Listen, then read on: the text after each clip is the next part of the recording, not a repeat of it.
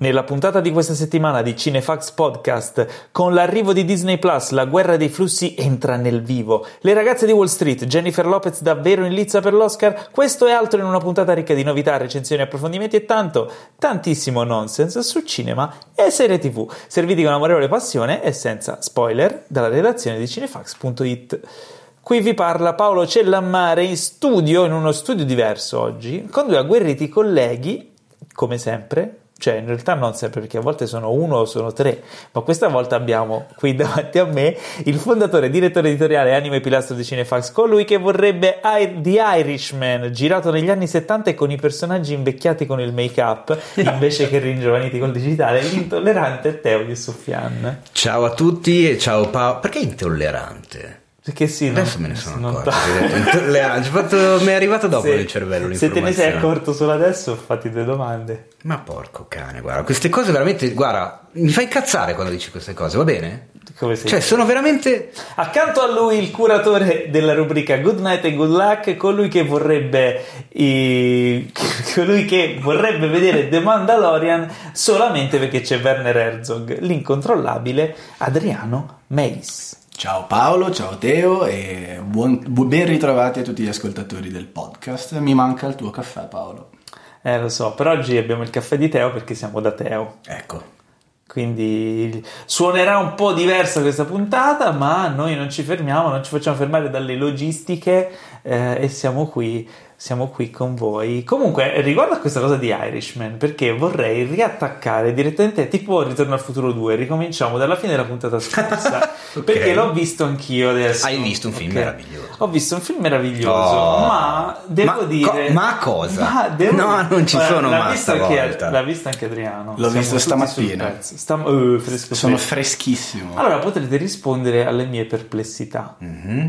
Allora. No. Come Sbagli. No? Ma sì. Ma no, già lo vedo qui cosa. Già, ho già visto il tuo pensiero. Sono rimasto leggermente deluso. Ah, non perché sia un brutto film. Non perché sia un brutto film, è un bellissimo film, ma mi aspettavo di più. Eri tutto esaltato, eri tutto Ma io bene. lo sono ancora tutto esaltato. Cosa non mi Secondo me deve sedimentare. Deve no, un attimino farsi, farsi largo nel tuo cuore, passati, nel tuo spirito. Sono passati tre giorni, non l'ho visto. No, eh, non sono sufficienti tre giorni. Allora, ti dico mie, le mie perplessità, senza mm. spoilerare ovviamente perché non possiamo, certo. ma magari un giorno faremo, non lo so, non so se faremo uno spoiler special, ce l'hanno richiesto, vedremo, tanto deve ancora uscire su Netflix. Aspetta, non dire ce l'hanno richiesto perché secondo me è un atteggiamento pieno di boria e disperazione. non è intollerante. a sto punto però la devi... Questa era una frecciatina. A sto punto la devi spiegare perché sennò no, la gente no, non capisce. chi la capisce la capisce, va chi bene, non la capisce va bene, bene lo stesso. Io non l'ho capito, beh comunque. Ehm, allora, ringiovanimento digitale, parliamo di questa cosa qua mm. un attimo, ma velocemente. Ehm, a me non ha convinto. Mm-hmm. Tu l'altra volta hai detto, eh, ma quando li vedi giovani, eh, non sono loro da giovani che li conosci, ma sono i personaggi quando erano giovani. Secondo me è un po' arrampicarsi su, sugli specchi, nel senso, mm, la tecnica. Allora, ho letto delle cose dopo, sono andato un po' a documentarmi. Scorsese non voleva accrocchi sul set, non voleva puntini in faccia, non voleva eh, telecamerine puntate in non voleva cazzate, voleva Infatti, gli attori dal, dalle liberi. foto trapelate dal, dal, dal, set si vede che gli attori sì, loro erano lì loro. liberi. Ok, questo cosa vuol dire? Sì, bellissimo in fase di promozione, ah, quanto sei figo, l'arte di qua di là. Vuol dire una trivella di dimensioni da eh, trivellazioni per la metro nel di dietro dei VFX artist, Eh sì. perché devono lavorare in una maniera veramente poco agevole e il film è quasi tutto, cioè 90%, no, quasi tutto il film è fatto con questa tecnica qui. È un film che dura tre ore e mezzo. Non è una scena di 5 minuti in un film della no, no, è la stragrande maggioranza del film. Posso E far- secondo me si, si nota questa cosa qui. Aspetta, poi ti, do, ti- ti- ti- ti- chiudo questo discorso. Si nota, ma la cosa che mi ha dato più fastidio sono gli occhi azzurri di, Di Robert De De Niro, Niro. che penso fossero delle lenti a contatto. Non lo so se sono delle lenti a contatto, secondo me sono fatte in VFX anche quelle. Mm, boh, mi sembravano molto strane perché non, non avevano la brillantezza degli altri occhi normali. Mm. Mi- più del ringiovanimento che in alcuni casi mi sembrava un po' strano. Magari le loro movenze erano quelle di un Quello, vecchio. eh, quello infatti I l'ho, de- nasi, lo l'ho sai- detto l'altra volta, no? Sì. L'ho detto di movimenti. Sì. Eh, ok, no, quello sì, effettivamente sì, essendo loro anche come tengono le spalle, come camminano, si vede che sono i movimenti di persone che hanno passato i 70 e non che ne hanno 40 eh ma questa cosa e parlo da uno che ha passato i 40 ed è bloccato a casa da tre giorni con la schiena però ecco insomma perché siamo a casa esattamente. Però ecco diciamo che ne avessi 30 insomma ci più. sono tre cose che mi hanno dato fastidio cioè che mi facevano sempre saltare. c'è il mace che scalpita mi fa morire. No di, dillo di cos'è che no, dicevo, per, conclu- per chiusare dicevo basta pensare semplicemente a una delle scene clou quella dove ah, De Niro no. Eh, no, non sto facendo spoiler dove De Niro se dici cosa fa De Niro spoiler dove eh, De Niro a un certo beh, punto fa una cosa e la fa con il movimento. E lo fa, e lo, e lo fa, e lo fa eh, con okay. le chiare movenze di una persona. Vabbè, è un di film di età. gangster. In, nell'arco di tre ore e mezza, De Niro almeno una volta picchia qualcuno. Esatto, esatto. Okay. quindi si può dire che fa, c'è un pestaggio. Sembra un vecchio che picchia qualcuno ed è palese. Ma a parte questo, a me quella cosa mi ha fatto sorridere, ma non mi dà fastidio perché quello che mi spezza il coinvolgimento è durante i dialoghi nei primi piani. All'inizio la prima cosa che ho notato è che tutti erano quando erano gio- più giovani poi non è che sono giovani giovani che sono comunque sui 40 anni così. C'è una sola inquadratura in cui c'è lui giovane giovane eh, ma non è neanche in primo piano. Eh, uniforme.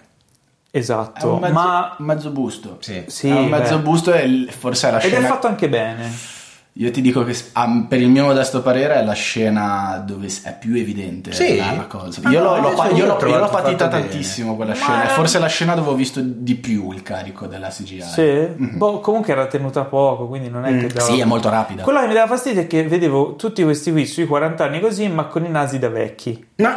Lo sapete che il naso cresce? E le orecchie anche le orecchie eh, di sì. quanto 2 mm ogni non lo so anni, però continuano a crescere nell'uomo sì. infatti se si vede tipo ci sono degli esempi illustri nella politica italiana non sto a fare nomi però più vai avanti con gli anni e più vedi che le orecchie e il naso diventano grossi basta anche vedere Dumbo. le foto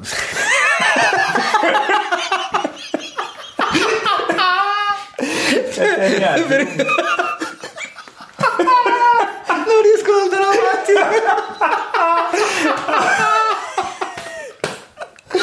Oddio, era perché le naso e le orecchie effettivamente è perfetto. In realtà Dumbo è la storia di un elefantino di 120 anni 40, sì ma lui era nato nel 1830 è per quello che Dai, comunque. Eh, quindi io vedevo questi piccoli nasi giganti cioè giganti, nasi da vecchio no? che però cioè a parte queste cose qui, a parte queste sì, cose qui, però posso sono dire che sono cazzate. Sono, cazz- sono oh. cazzate, infatti eh, sono cazzate. Dai. Dopo un po' ho detto, vabbè, non, cioè, mi sono forzato a non farmi, diciamo, distrarre. Ma la cosa che veramente mi ha dato fastidio è una cosa di sceneggiatura. Mm. E riguarda il personaggio, non, non, non spoilererò ovviamente, riguarda il personaggio di De Niro, che nell'arco della storia veramente è, in, è, un personaggio in balia degli eventi, non certo. prende mai iniziativa sì. ed è il personaggio più debole del film, però è il protagonista attorno al quale gira tutto. Sì. Ho trovato strabilianti le performance di, di, di uh, Joe Pesci e Al Pacino. Ma De Niro proprio cioè, mi è sembrato veramente messo lì. No, io al contrario, proprio perché è un personaggio così particolare che non ha ha un'evoluzione, ma non così gigantesca e, e percepibile, regge tutto il film addosso e, ed, è, ed, è, un vascello che ti porta attraverso questi decenni di storia americana. Il film comunque dà la sua opinione appunto su un bel paio di fatti storici importanti. Sì, però e... non, mi ha, non, mi ha, non mi ha convinto al 100%. Bellissimo film. No, però secondo me non è un'unghia di Good, Goodfellas di cosa? Altri, no, no, ma non, sono d'accordo. Secondo me, se ti piace il, lo scorsese maturo, lo scorsese che ha insomma un, un peso diverso sua, nel suo modo di raccontare, eccetera. Secondo me, Silence è un film molto più personale, molto più bello, molto più evocativo, molto più coinvolgente e molto più originale perché questo qui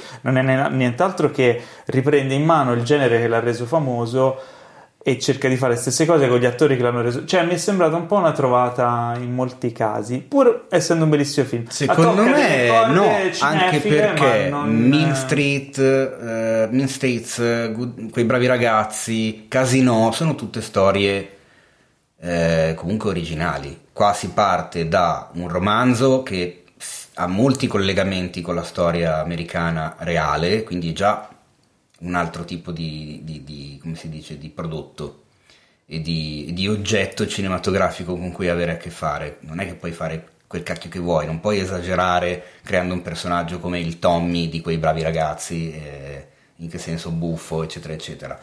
Ti però, devi attenere un po' a qualcosa perché c'è un... Ci sono personaggi di questo tipo nel mm, film? Sì, ma non sono così caricati, non sono anzi caricaturali.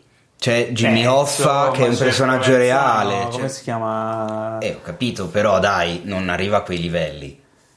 Eh, mm, anche mm. Hoffa, insomma, no, lo, lo, stile dei personaggi in alcune scene ricalca Vabbè, molto quello. Comunque la malavita italoamericana, evidentemente, io non li conosco di persona, ma evidentemente qualcosina di vero ci deve essere, perché altrimenti io non sarebbero stati so, sempre è un, belli- così. è un bellissimo film. Secondo me è superiore a quei bravi ragazzi di Irishman, ma non di poco, ma anche come, proprio come, come scrittura, come messa in scena, come eh, la sceneggiatura, anche soltanto il fatto di la scelta di sceneggiatura di, di raccontarti questo andare avanti e indietro nel tempo. Quella è una cosa che funziona molto bene. Eh, e non ti annoia per un cacchio, nonostante cioè, duri tre ore e mezza. Perché non l'ha visto, comunque sapete che il ringiovanimento è graduale, ci sono più linee temporali, il film salta attraverso varie decadi, però non è lineare, cioè mm. è un salto avanti e indietro, ma riesce è bravissimo nel riuscire a non confondere e a farti capire sempre cosa sta succedendo. C'è un rapporto splendido tra i personaggi di Pesci e De Niro che secondo me non ha mai raggiunto negli altri film una profondità tale di diciamo amicizia virile, rapporto di lavoro professionale un umano. Un po' anche padre figlio. Mm, esatto, sì. Cioè, no, c'ha un, delle sfaccettature clamorose che negli altri film, sinceramente, non mi ricordo di aver visto Ma trattato così e reso così. Facci è caso, molto però, più maturo. Facci caso, è tutto genere. sulle spalle di, di Joe Pesci come personaggio. Sì, è vero, ma, ma secondo me è, è volutissima la cosa. Cioè, Frank Sheeran, che è il protagonista del, del, del film, eh, noi vediamo tutto attraverso i suoi occhi ed è proprio perché vediamo tutto attraverso i suoi occhi che lui è quello meno è, è, quello più impalpabile di tutti perché è lui che racconta e raccontando lui lui stesso non è così al centro delle situazioni ma anzi ci dà la sua visuale degli altri personaggi. È per quello che sono molto più eh, approfonditi e molto più presenti perché è lui che li vede così poi magari non lo erano. Eh, che cazzo ne sappiamo noi, vediamo il suo punto di vista. Ma a parte per le necessità narrative e anche per la funzione e per il ruolo del personaggio, perché lui è uno strumento, quindi per forza non eh può sì. pendere da nessuna delle due parti. È uno strumento di morte, quello è, è un, un sicario. un sicario e quindi ovviamente deve essere in zona neutrale, quindi è anche la necessità del personaggio di essere in questo modo. Te Adriano, che, da che parte sei? Io cioè, sono... ti ha convinto al 100% o anche tu hai qualche riserva? A me ha convinto al 100%, sono uscito di lì che ero profondamente commosso non solo dalla, dalla parte della narrazione, da come ti lascia il film, ma anche per, per, quello che mi ha trasmesso Scorsese. Secondo me è un film molto sensi- sentito da, da Scorsese. Ci ho trovato tanto, tanto di, di, un rapporto fra, fra, loro, fra, loro, e è una splendida epopea, veramente, è veramente un gran bel film, a me è piaciuto un sacco. E Beh. poi, se posso, eh, è a tutti gli effetti il primo vero film all'interno del quale Pacino e De Niro recitano mm. davvero insieme e non per Vero. modo di dire come hanno fatto finora, nonostante ne abbiano fatti, però qua porco cane, cioè ce n'è Beh, quei 5 minuti di, hit però non è male. No, però appunto erano quelli. Sì, cioè, sì, sì, ovvio. Tra l'altro, sai che ti ricordi che Hit, la sfida hit, di Michael sì. Mann, eh, quella scena era la prima scena che giravano insieme e non hanno voluto provarla e quindi ci sono, sono messi lì la prima volta e il uh, Michael Mann per catturare il più possibile quelle cose lì le ho girate con tre cineprese contemporaneamente, una sul piano 2 e le altre due su campo e controcampo dei primi piani con la quinta. Poi le ha rigirate, ha rigirato il triciac, eccetera, eccetera. Se, se, se, ti ricordi bene o male la scena, sì, mente, sì, sì. Eh, i campi e controcampi su di loro sono sia con quinta che senza quinta dell'altro, quindi è evidente che ne abbia rigirate di più. Però il master shot se l'è portato a casa subito dall'inizio. Spieghiamo per i non uh, addetti ai lavori. Con quin- quando Teo dice con quinta, ah, senza okay, quinta vuol dire tu vedi un personaggio che parla in inquadratura abbastanza stretta e vedi la spalla di, Una di quel- spalla, suo, di solito diciamo, magari un pezzo di testa con l'orecchio, ecco, dell'interlocutore. Ecco, se la vedi, chiaramente non puoi mettere le due camere, una da un lato e una dall'altro, perché vedresti l'altra camera dietro l'altra spalla. No, non è vero. Ma in alcuni casi si può fare, se usi Certo delle ottiche lunghe lo puoi fare, però Beh, dipende sì, dai per- casi. No, beh, avere una, mm, due quinte in campo e controcampo lo puoi fare tranquillamente perché Sì. non, non le riprendi. Il problema è che se nel montato vedi il campo su De Niro, lo vedi sia pulito il suo primo piano che il suo mezzo primo piano con quinta di Pacino, quindi quella non è un'unica ripresa perché... Diciamo che se vedi la spalla e la testa dell'altro ti limita in montaggio perché se, se fa dei movimenti e, Certo. insomma ci sono tutta una serie di meccanismi che ti bloccano poi nell'editing. Però eh, è interessante decostruire dei film guardando questi particolari. E il master shot invece è quello in cui vedi tutto in cui si vede il totale di tutta l'azione quindi tutti, tutti i personaggi e quello che c'è intorno allora, eh, per chiudere questo discorso di The Irishman che abbiamo così pre- ripreso, in- intanto eh, chi di voi l'ha visto sa di cosa stiamo parlando, chi non l'ha visto lo vedrà presto su Netflix probabilmente. Fa, guardatelo. Per chiudere anche il discorso su, vado un attimo in zona news, poi riprendiamo il- il- la scaletta. Kevin Feige ha finalmente il, il capo Chi? di Marvel Studios, Kevin ah, Kevin. Feige. Sì, il mio amico Kevin. Come si chiama Kevin? Kevin. Feige. Kevin. Kevin Feige. Kevin. Kevin Marvel. Kevin Feige. Kevin ha finalmente risposto alla, alla critica di Scorsese. Basta. Ok, la dicendo... No, no, beh, eh, chiaramente era il diretto interessato, eh, ha detto che comunque loro hanno preso... Cioè, in realtà non ha colto benissimo cosa, cosa aveva detto Scorsese, perché No. comunque ha detto che loro hanno, hanno hanno corso rischi, hanno ammazzato metà dei personaggi in Infinity War, eh, protagonisti femminili, insomma, mh, hanno un- fatto anche film su personaggi sconosciuti come i Guardiani della Galassia, eh, hanno, insomma, non si sono seduti sugli allori. E in effetti non- tutti i torti non ce l'ha. Marvel Studios si è potuta permettere di correre dei rischi visto il successo delle, delle produzioni che hanno fatto e però avrebbero potuto anche evitare di farlo insomma quindi insomma alla fine questa storia mh, pare che abbia una conclusione però la vera chiosa su tutto il discorso l'ha messa Bruce Campbell Ma secondo me no. Ha travisato tutto quanto. Che Ti no- voglio bene a no, no, Bruce. no, lo so, ma è ridicolo. Ma ha detto una cazzata. Ha detto una pazzesca. cazzata, però è stato bellissimo. È entrato a gamba tesa dal nulla, senza quasi essere interpellato nel discorso, dicendo: Eh, Martin Scorsese dice stronzate. The Irishman ha più effetti speciali di tutti gli altri film. Che non l'ha detta proprio così, se non- eh, credo di aver letto la trascrizione, deve aver detto una cosa de- tipo The Irishman ha gli effetti speciali che gli escono dal Sì, sì, del culo. Sì, ha, tipo, ha gli effetti speciali fin su per il Il culo. culo, traduzione. Comunque oggi anche Chadwick Boseman, ovvero Black Panther, ha avuto da dire la sua sulla questione delle dichiarazioni di Martin Scorsese. Io posso dire che mm, così delicatamente mi sono rotto i coglioni di tutta questa storia. Non ne posso più, non ne potevo più fin dall'inizio. Basta. Però effe- c'è una piccola cosa in Basta. quello che dice. Ma ok, però è divertente. Una piccola cosa in quello che dice Bruce Campbell è vera. Scorsese questo discorso l'avrebbe potuto fare do- per- durante la promozione di un film come Silence.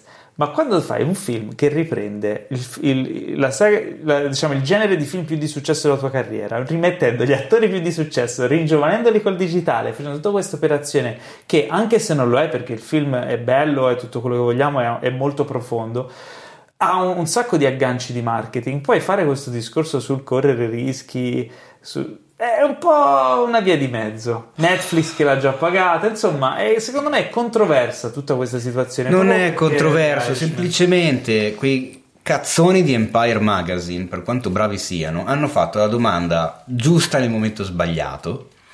Scorsese ha risposto e da lì è venuto fuori il delirio. In realtà non gliene fregava un cazzo di niente a Scorsese di- di dire qualcosa sui film della Marvel. Purtroppo ha dovuto rispondere a una domanda perché evidentemente è una persona gentile che risponde alle domande. La risposta è stata travisata dal 99,9% delle persone che ha reagito alla cosa, Bruce Campbell compreso, e non mi ricordo neanche più chi altri abbia detto qualcosa in Chiunque merito. Ormai veramente manca il mago Zurlì, Topo Gigio, Lorella Cuccarini e Report che dica qualcosa in merito a, a tutto quanto. e basta. Cioè, Ma perché dobbiamo basta, allora- parlare per un mese o Va di bene. più Allora, quindi di quello che ha detto qui? qualcuno rispondendo a qualcos'altro? La chiudiamo qui Ma questa è storia? mai successo? La chiudiamo? È l'ultima volta che ne parliamo? Ma Ne io mi parliamo? auguro, io, se, se tu vai a vedere sul sito non ne ho praticamente mai parlato. Però eh, questa è una cosa da podcast, noi dobbiamo parlare, questo è podcast, dobbiamo discuterla questa cosa Oh, qui. io non- Se nella prossima settimana, se la prossima, durante questa settimana qualcun Sì. altro ne parla. Ma sicuramente, perché Eh, tanto raga- adesso c'è la caccia, c'è la rincorsa andiamo a sentire gli altri cosa ne pensano di quello che ha detto Martin Scorsese su cosa ne pensa dei film. Vabbè, ma ma ci rendiamo conto che è ragazzi, follia. Raga, alla fine la cosa importante sono i bei film. Oh, sì, Ok? sono d'accordo. E quindi mi aggancio a questa cosa qui per parlarvi del nostro sponsor Infinity, il servizio di streaming perfetto per i cinefili, quindi dove potete trovare appunto migliaia di film e serie tv eh, belli. Dovete cercarli, guardarli e godere perché la, la cosa importante è quella, disponibili sempre su tutti i device. Ogni settimana inoltre c'è in regalo anche un film premiere in anteprima per 7 giorni e questa settimana dal 15 al 21 c'è Godzilla 2 King of the Monsters Che tu avevi visto al che cinema. io ho visto al cinema un botto di mostri, ci sono tutti i mostri della mitologia godzilliana che si saccagnano di botte. Ricordo il tuo entusiasmo durante il podcast quando ne Allora, parlasti. è un film molto spettacolare. Ma c'è anche Motra? C'è anche Motra. C'è anche King Ghidorah? C'è anche King Ghidorah. Eh, non me li ricordo Dai, più gli altri. eh, spara- eh no, basta, mi ricordo Gamera, basta. Gamera. C'è anche C'è anche Gamera grande. C'è anche Gamera. ci sono quasi tutti. È molto, cioè, se siete appassionati Gamera di mostroni- testuggine, giusto? Sì. Eh, io ce l'ho di là una piccola. piccola Gargamera. Ma la pellicola del giorno del catalogo Infinity di cui parliamo è, attenzione, rullo di tamburi, Mondo Cane. E che non è una mia imprecazione, ma è un film fighissimo, un documentario fighissimo che ho visto tanti anni fa e di cui ci vuole parlare Adriano, perché in realtà non c'è solo quello. No, esatto, fa parte di una categoria di film che si chiamano Mondo Movie. E per raccontare brevemente di che cosa si sta parlando, bisogna fare un piccolo momento di educational. Sì, ah, io ti faccio delle tanto- domande, così tu... Ok. Allora, il regista mi- innanzitutto si chiama... Gualtiero Ia- Jacopetti che nasce come giornalista. Ok. Ok, ma Mondo Cane è il primo de- de- dei film che ha fatto È di questa serie. Il diciamo. primo perché è del 62, poi gli altri sono dislocati. 62 sì. addirittura, più Perché tra l'altro tutta questa faccenda qua dei mondo movie e poi dei, dei documentari a venire che fece Jacopetti nasce da una necessità storica, nel senso che negli anni prima della guerra per fare film si utilizzavano sceneggiature prevalentemente prese da opere letterarie, quindi si faceva opera di Pirandello, le- la locandiera, quindi- oppure il peplum, quindi argomenti diciamo non di particolare attualità. Poi c'è stato il periodo del fascismo, quindi sappiamo ovviamente censura a manetta. E poi che cosa succede? Dopo gli anni, negli anni 50, con, anzi a fine degli anni 50, con la nascita della, della società del benessere, la gente incomincia a essere curiosa. Tutti gli argomenti che erano precedentemente considerati come tabù, quindi Dopo il neorealismo dici... la, la- sulla nascita del neorealismo, perché poi se- c'era un film dove ci sono i, vecchi- i vecchierelli che si portano le seggiole di, di Vimini per andare a vedere le cosce di Anita Ekberg. Sì? Non mi ricordo. Eh, eh, però eh, eh, era que- questo era il punto. La gente voleva vedere il nudo, voleva vedere magari anche le- la violenza, voleva vedere quello che succedeva nel mondo. E quindi incominciano tutta questa serie di film che vanno a rispondere a questa necessità. Uno dei primi a, a rispondere a questa, a questa- a questa domanda crescente del pubblico fu Alessandro mm, Blasetti con film come Euro- Europa di notte, La donna nel mondo, no, La donna del mondo di Jacopetti, scusatemi, Io amo, tu ami, che sono tutti film documentari che vanno a riprendere che cosa stava succedendo in Europa. Quindi per dirvi, Europa di notte andava nei nightclub, quindi faceva vedere i primi spogliarelli, la gente invasata, la gente che ballava, i giovani che, che- che si dimenavano sulle, sulle piste da ballo, eccetera, eccetera. Di conseguenza arriva Jacopetti che incomincia ad analizzare con questo tipo di prospettiva la società dell'epoca e quindi il mondo cane, mondo cane quindi la società degli eccessi. Quindi Nel va da- mondo, tra l'altro. È il mondo, esatto.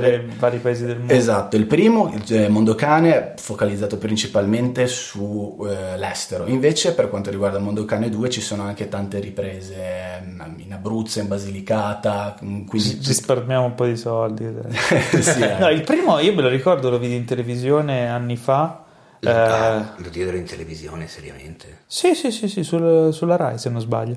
E, mm, mi colpì molto la scena in cui si vede in Giappone massaggiano le vacche di Kobe gli Sì, danno la esatto. birra, no? Che poi è diventato, è entrato proprio nella, nel mito questa cosa qui, cioè in Italia questa roba de- delle, delle vacche che gli danno la birra e de- che le massaggiano viene data per... In realtà poi non è vero, non è una cosa proprio così. Cioè il fatto delle vacche di non, tutte, quella era una situazione particolare in un giorno particolare. Allora cioè si è, si è creato un falso mito tanto che questo film è rimasto radicato comunque nella cultura italiana, eccetera. È un film che è famosissimo, cioè comunque ha avuto un impatto in quegli anni lì enorme.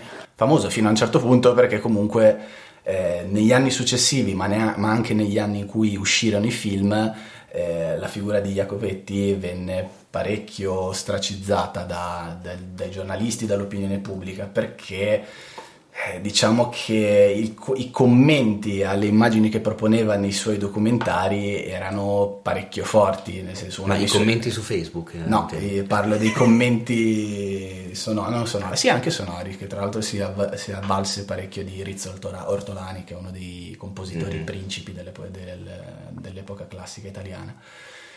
E negli anni successivi tirò fuori anche questo Africa Dio, quindi andiamo a vedere che cosa succede all'Africa quando l'uomo bianco se ne va.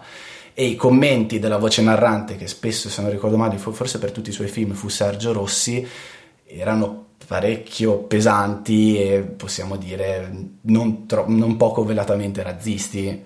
E il commento era davvero questo: noi li abbiamo abbandonati e guardate che cosa succede. Pile di mani mozzate, eh, rivolte, eh, eccidi, stragi, e tutta- Sacrifici. Sì, quindi un personaggio decisamente controverso, Jacopetti. Vabbè, Io ricordo di aver visto i due Mondocane, ma mh, da ragazzino proprio, erano gli ultimi anni delle superiori quando studiavo cinema, che ci avevano mandato a fare una roba in- da filmmaker a Milano e mh, passavamo le nostre giornate a vedere film, documentari, cortometraggi, una cifra di roba.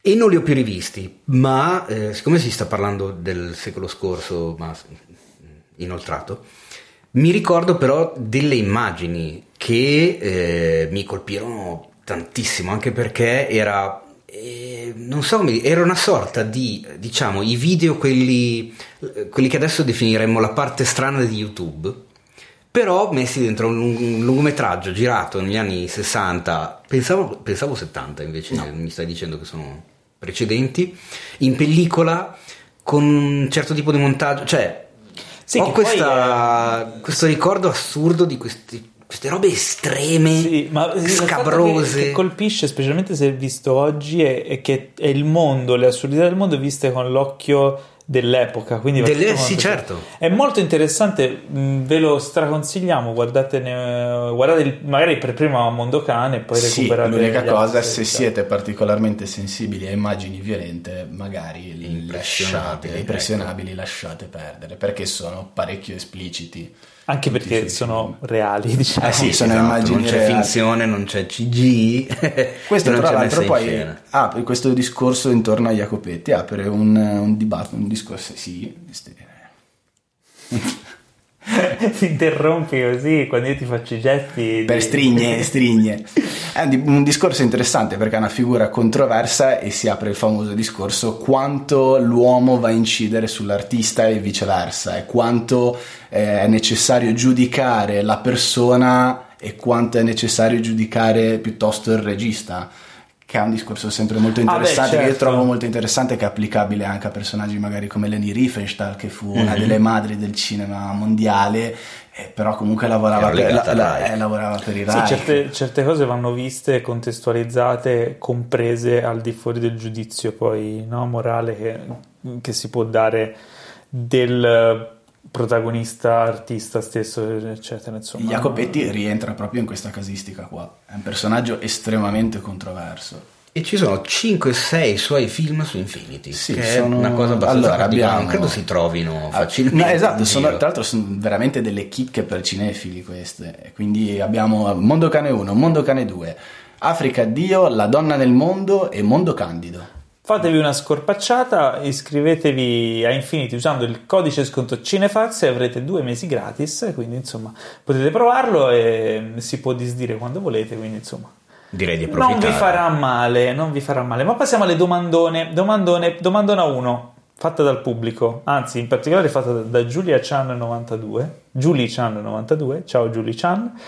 Quale sarebbe il vostro fantacasting del Bonelli Cinematic Universe? Ah, il Bonelli Cinematic Universe. Quanto attendo questo Bonelli Cinematic Universe. Noto un leggero vento di Allora, iniziamo-. Schieriamo la formazione, Paolo. Chiaramente noi ora non è che conosciamo tutti i personaggi di Bonelli, faremo una selezione dei più famosi, quindi faremo un casting per Tex, Martin Mister, Zagor, Nathan Never, Dylan Dog e...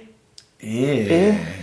Eh, Tax Nathan Never l'hai già detto. L'ho già detto. Dylan Dog? Dylan Dog l'ho detto. Zagor, Ehm, ne manca uno. Martin Mister. Già l'ho Martin detto. Ah, Mister. porco cane. Ehm, Mondo cane devi eh, è giusto. Eh, ehm, co- c'è, c'è un altro che inizia con la, con la D. Con la D. Ehm, da, no, Dampi. Bravo, Eh, Dampi, bravo, ok. Dampi. Credo che li abbiamo detti tutti, però... No, non è vero. Eh, che abbiamo mancato, no, quasi tutti. Comunque, allora, Tex, ovviamente deve essere un attore contemporaneo. Tex, secondo me, dovrebbe essere ehm, Chris Pine. Chris Pine come Tex. Eh? Chris Pine come Tex. Sì, perché tu non hai visto eh, Bone Tomahawk. No, c'è No. lui in Bone, Tom- in Bone Tomahawk. No, aspetta. No, non c'è in No, ehm, Hell or High Water, che è contemporaneo, Ah, però è è vero. western. È vero, beh, in effetti c'è. Però se no, an- Eh. se no anche sai chi? Eh, James Marsden.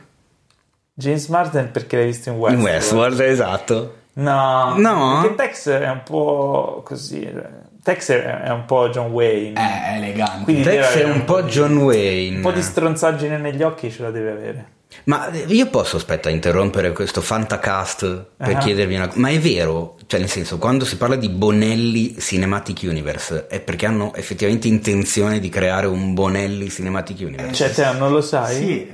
Assolutamente no. simpatico. No, è una- allora? si fa per ridere. Ah, per ok. ridere. Allora, poi abbiamo Martin Mister. Martin è Mister, facile. Martin Mister, aspetta, Martin Russell Mister, Crowe, dai. no, No, Russell Crowe, no, dai. Terribile Russell Crowe. Russell Crowe di adesso. Bruttissimo, Martin- ciao, sono Martin Mister. No, no, terribile, Ma perché? Eh, aspetta, aspetta, vediamo. Ce l'ho, ce l'ho. Martin Mister potrebbe essere. Perché Martin Mister c'ha un po' una faccia così. Ma c'ha, esatto, c'ha quella faccia un po' così, un po' Robert Redford, Mm, Luke Hemsworth. un po' Lu- Luke Hemsworth, non Chris Hemsworth. Non Chris e ok. non l'altro. son- son- Chi è? Non Liam. Non Liam, ok. Luke- Chi? Luke. Allora non ce l'ho preso. Chi cazzo Quello è Luke di, Hemsworth? sempre di Westworld. Luke, Hemsworth. Ah, ho capito Luke Hemsworth. Il, è, il sì. più sfigato degli Hemsworth. Sì, quello che è più sì. basso e meno bello. Quello venuto peggio. Sì, quello che i geni rimasti. Poi è il primogenito. Ma Martin Mister Pensa non è il biondo. Mister è biondo, esatto. Chris Chris Pratt. Pratt, Fantascienza. Chris Pratt. Andato. Chris. Pratt, Pratt. beh, ci starebbe. Perfetto. Poi abbiamo. Ci starebbe. Chi abbiamo poi? Mm? Ehm, Abbiamo Nathan Never. Ah no, Zagor. Zagor. eh, boh. Zagor Zagor, Zagor. Jason Momoa. Vai. Proprio basta. subito, pam. Un po' tra Però- il personaggio, però è quel No, però capelli corti senza barba, come ai vecchi tempi di quando faceva Madonna, Baywatch ed era giovane. Madonna. No. Ci verrebbe uno un po' più un po' più slanciato, un po' più eh? Sai che non c'ho il Vabbè, vuoto vabbè, ci prendiamo momento. Jason. The Rock. Però no, ma No, che però Zagor The Rock lo vedo un po' strano. Zagor- Però scusa, Zagor non è prestante, muscoloso, grosso, no? Eh, Tom Hiddleston. To- Come Zagor? No, eh. No. Beh, allora Black. scusami, ho, ho un, ho il Nathan Never ce l'ho al volo. Chi? Eh. Benedict Cumberbatch. No. ma come no? Ma dai, ma ci sta. Ma no, Nathan No, Ma Never. come no? Te lo boccio. Nathan Never ehm, coso Nathan Fassbender. Eh, Nathan Never è Fassbender. Sì, sì, è giusto. Ah, è giusto, vero. Ma perché aspetta, c'è un, c'è un fumetto di Nathan Never in cui gli si vede il- la ciolla fuori? No. No, perché è ma importante. se si vedesse- Se tu chiami Fassbender, devi metterci una scena in cui si vede il. Il membro. il membro asinino. Ecco, in questo momento chi ci sta seguendo in diretta su Instagram ha potuto vedere le- tutto il sound design di Lo Paolo. Sì, anche perché ti è venuto malissimo, quindi Ecco, Madonna, questo Eh, è, eh, ci più sembra Pinocchio, più che, più che Fassbender sembra Pinocchio. po' questo qua, assurdo. vabbè. Vabbè, vabbè. Comunque, questo Bonelli Cinematic Universe a me fa ridere. Eh, manca Dylan Manca. Dylan Dog. Dylan Dog. Dylan Dylan Dog, Dog, vabbè, eh, Rupert Everett sarebbe no, troppo eh, facile. Ce l'ho, ce l'ho, ce l'ho, 80 ce l'ho, anni ce l'ho lui. Brandon Routh.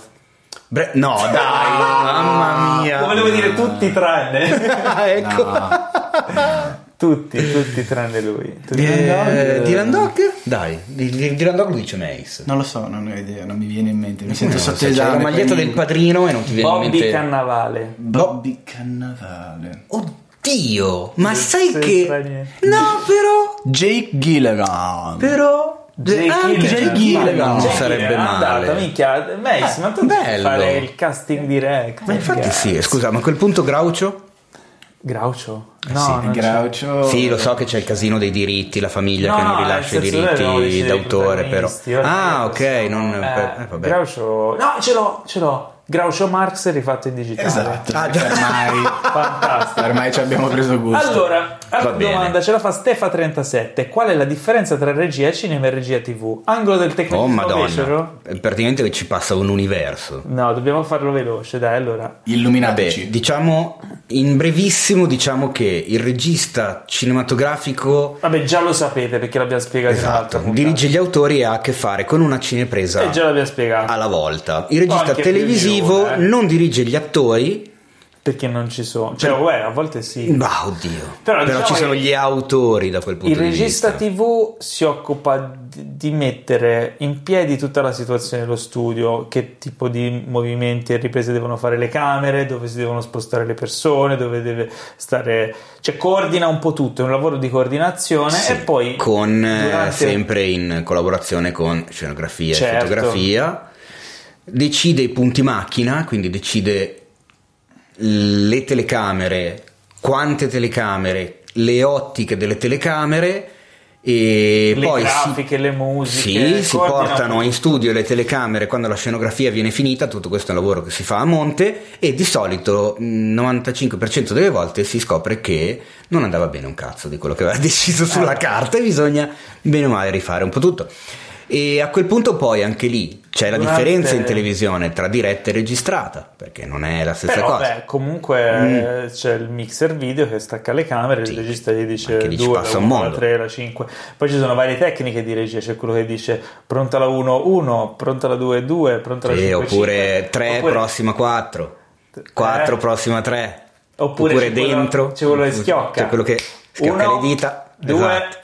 tre. Vabbè, ma questo è durante la diretta di solito comunque gli stacchi Sono- la differenza diciamo principale è che eh, in televisione tu comunque devi pensare a un prodotto creato eh, da tanti punti di vista nello stesso momento mentre al cinema devi costruire un racconto eh, che fondamentalmente ha un punto di vista ogni volta e spesso non, non è mai cronologica la- la- il tuo approccio, cioè è rarissimo che i film vengano girati cronologicamente come poi viene montato.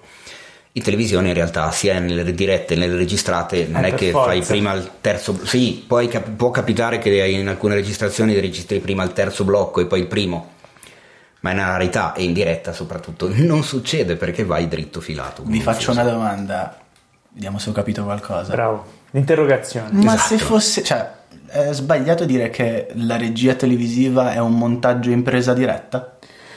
Ni, nel Ni, senso esatto. che lo è, Mhm. quan- cioè comunque staccare le camere eccetera è un montaggio in tempo reale, ma non è un montaggio perché alla fine non puoi tagliare via pezzi, non puoi Mm. alterare, non puoi spostare, non puoi scegliere, quindi sì e no. Sì, vabbè, eh, lo volevo dire in maniera un po' grezza, No, no, però, però, il concetto il potrebbe concetto- essere il concetto assimilabile, quello, il dai, è vagamente. quello, il concetto è quello. Anche eh, a volte viene in alcuni casi montate anche delle scene di un film in quel modo lì, Mhm. però deve essere una cosa veramente particolare. Comunque andiamo alla prossima domanda. Questa penso di aver- che l'abbiamo insomma esaurita. speriamo cioè, ce lo dovranno dire loro se siamo stati esaurienti oppure no Di quale film vorreste il videogioco? Massimo Bertelloni. Massimo, sei, le tue domande qua- sono sempre ah, non più di, interessanti. non di quale fi- di quale videogioco vorreste il film? È il contrario. Ma di quale, di quale ah, film vorreste il Questo videogioco? videogioco. Questo è figo, Eh. di quale film? Apocalypse Now. Vorreste Non il videogioco? gioco di Apocalypse Now? No, perché poi scelgo di essere Kurz.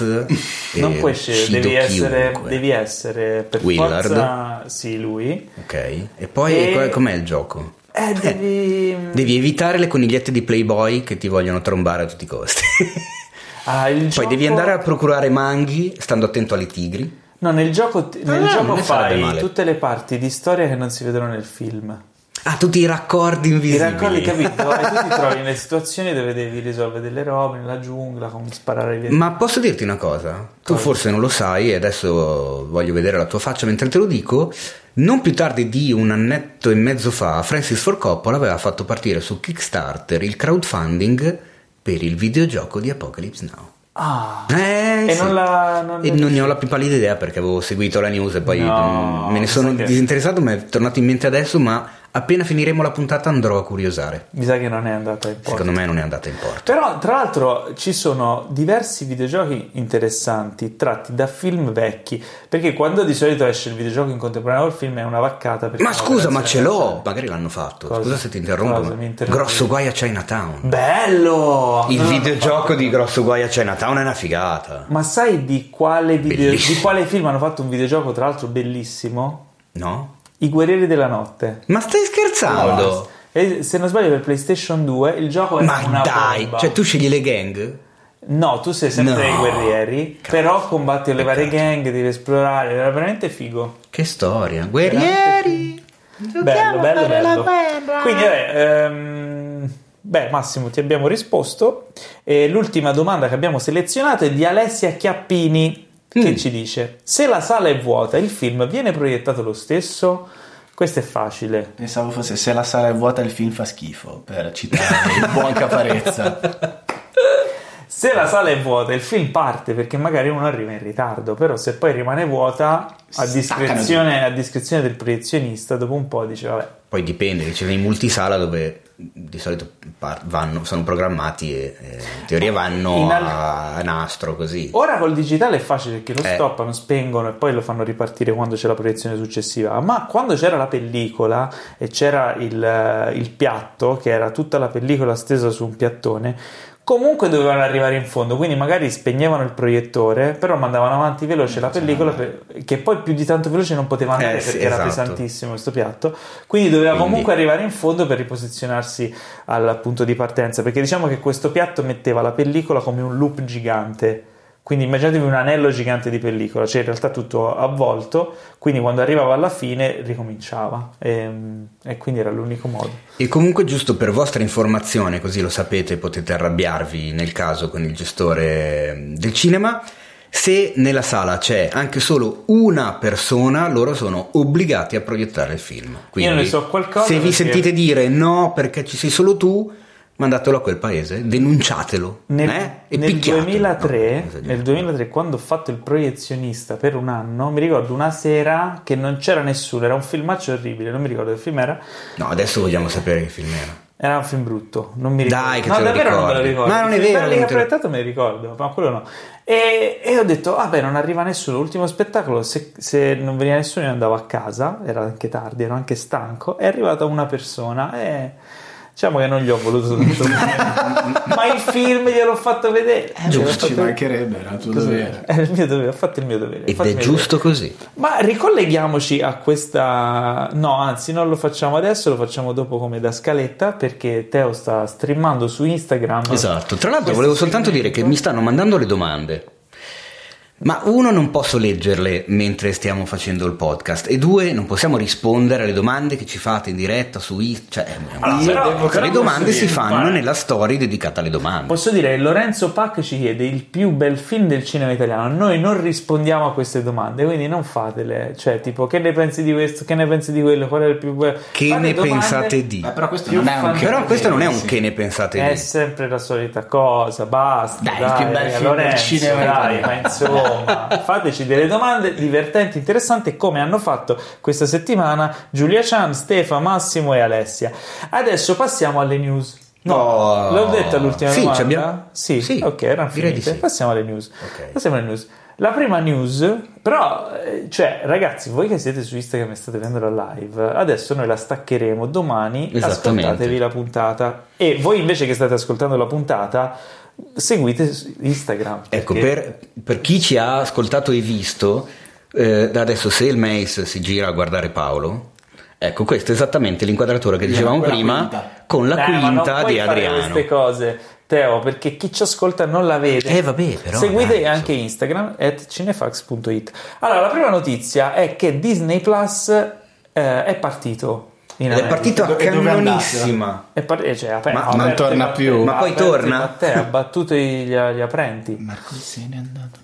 E- ed è stato annunciato anche quando arriverà da noi, e cioè Il 31 marzo. il 31 marzo. Ma ti rendi Eh, conto? dobbiamo aspettare il Quanti mesi 31 sono? marzo per vedere The Mandalorian. Porca miseria, cioè, dicembre, gennaio, febbraio, marzo, ci- quasi 5 mesi. Troppo, troppo. Tempo. me- ma dai, 5 ma Disney. Eh. Ma perché? No, tra l'altro, Ma io- non potevano eh, farlo partire anche in America a marzo? il 12 novembre è partito negli Stati Uniti, in Canada e nei Paesi Bassi. in Olanda. E io, Nei vo- Paesi io Bassi. vorrei capire perché. nei Fossero Paesi i Bassi. paesi alti. Esatto, i paesi medi. I paesi importanti. Qualcosa. Perché nei Paesi Paesi Bassi Bassi? pompano, eh.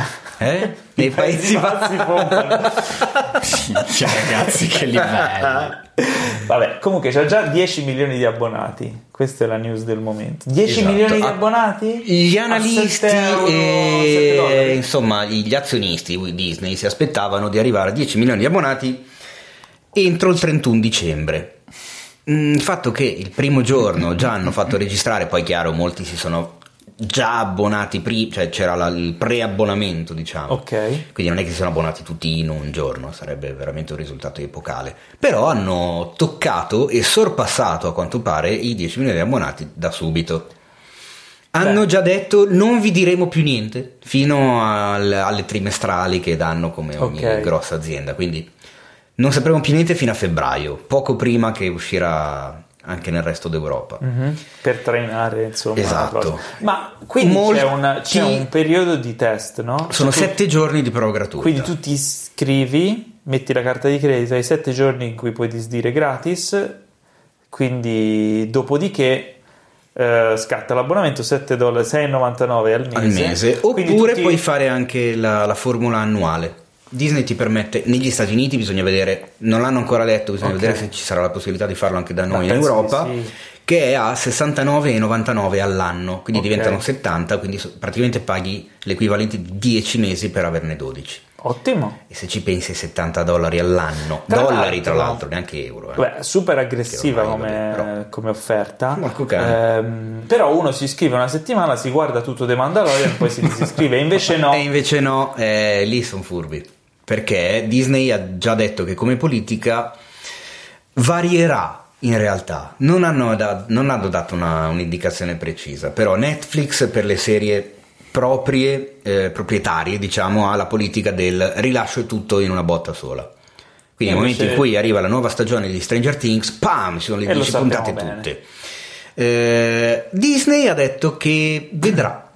Devono decidere, in base al prodotto potrebbero farlo, come potrebbero invece rilasciarne una alla settimana o uno ogni tre giorni. Quindi The Mandalorian Così. è settimanale. The Mandalorian, ad esempio, è settimanale. settimanale. Ed è l'unico prodotto veramente tipo della killer application che hanno adesso perché Le recensioni che ho letto in giro sono devastanti, cioè ha ricevuto il plauso di praticamente chiunque, cioè critica, pubblico, detrattori, amanti di Star Wars.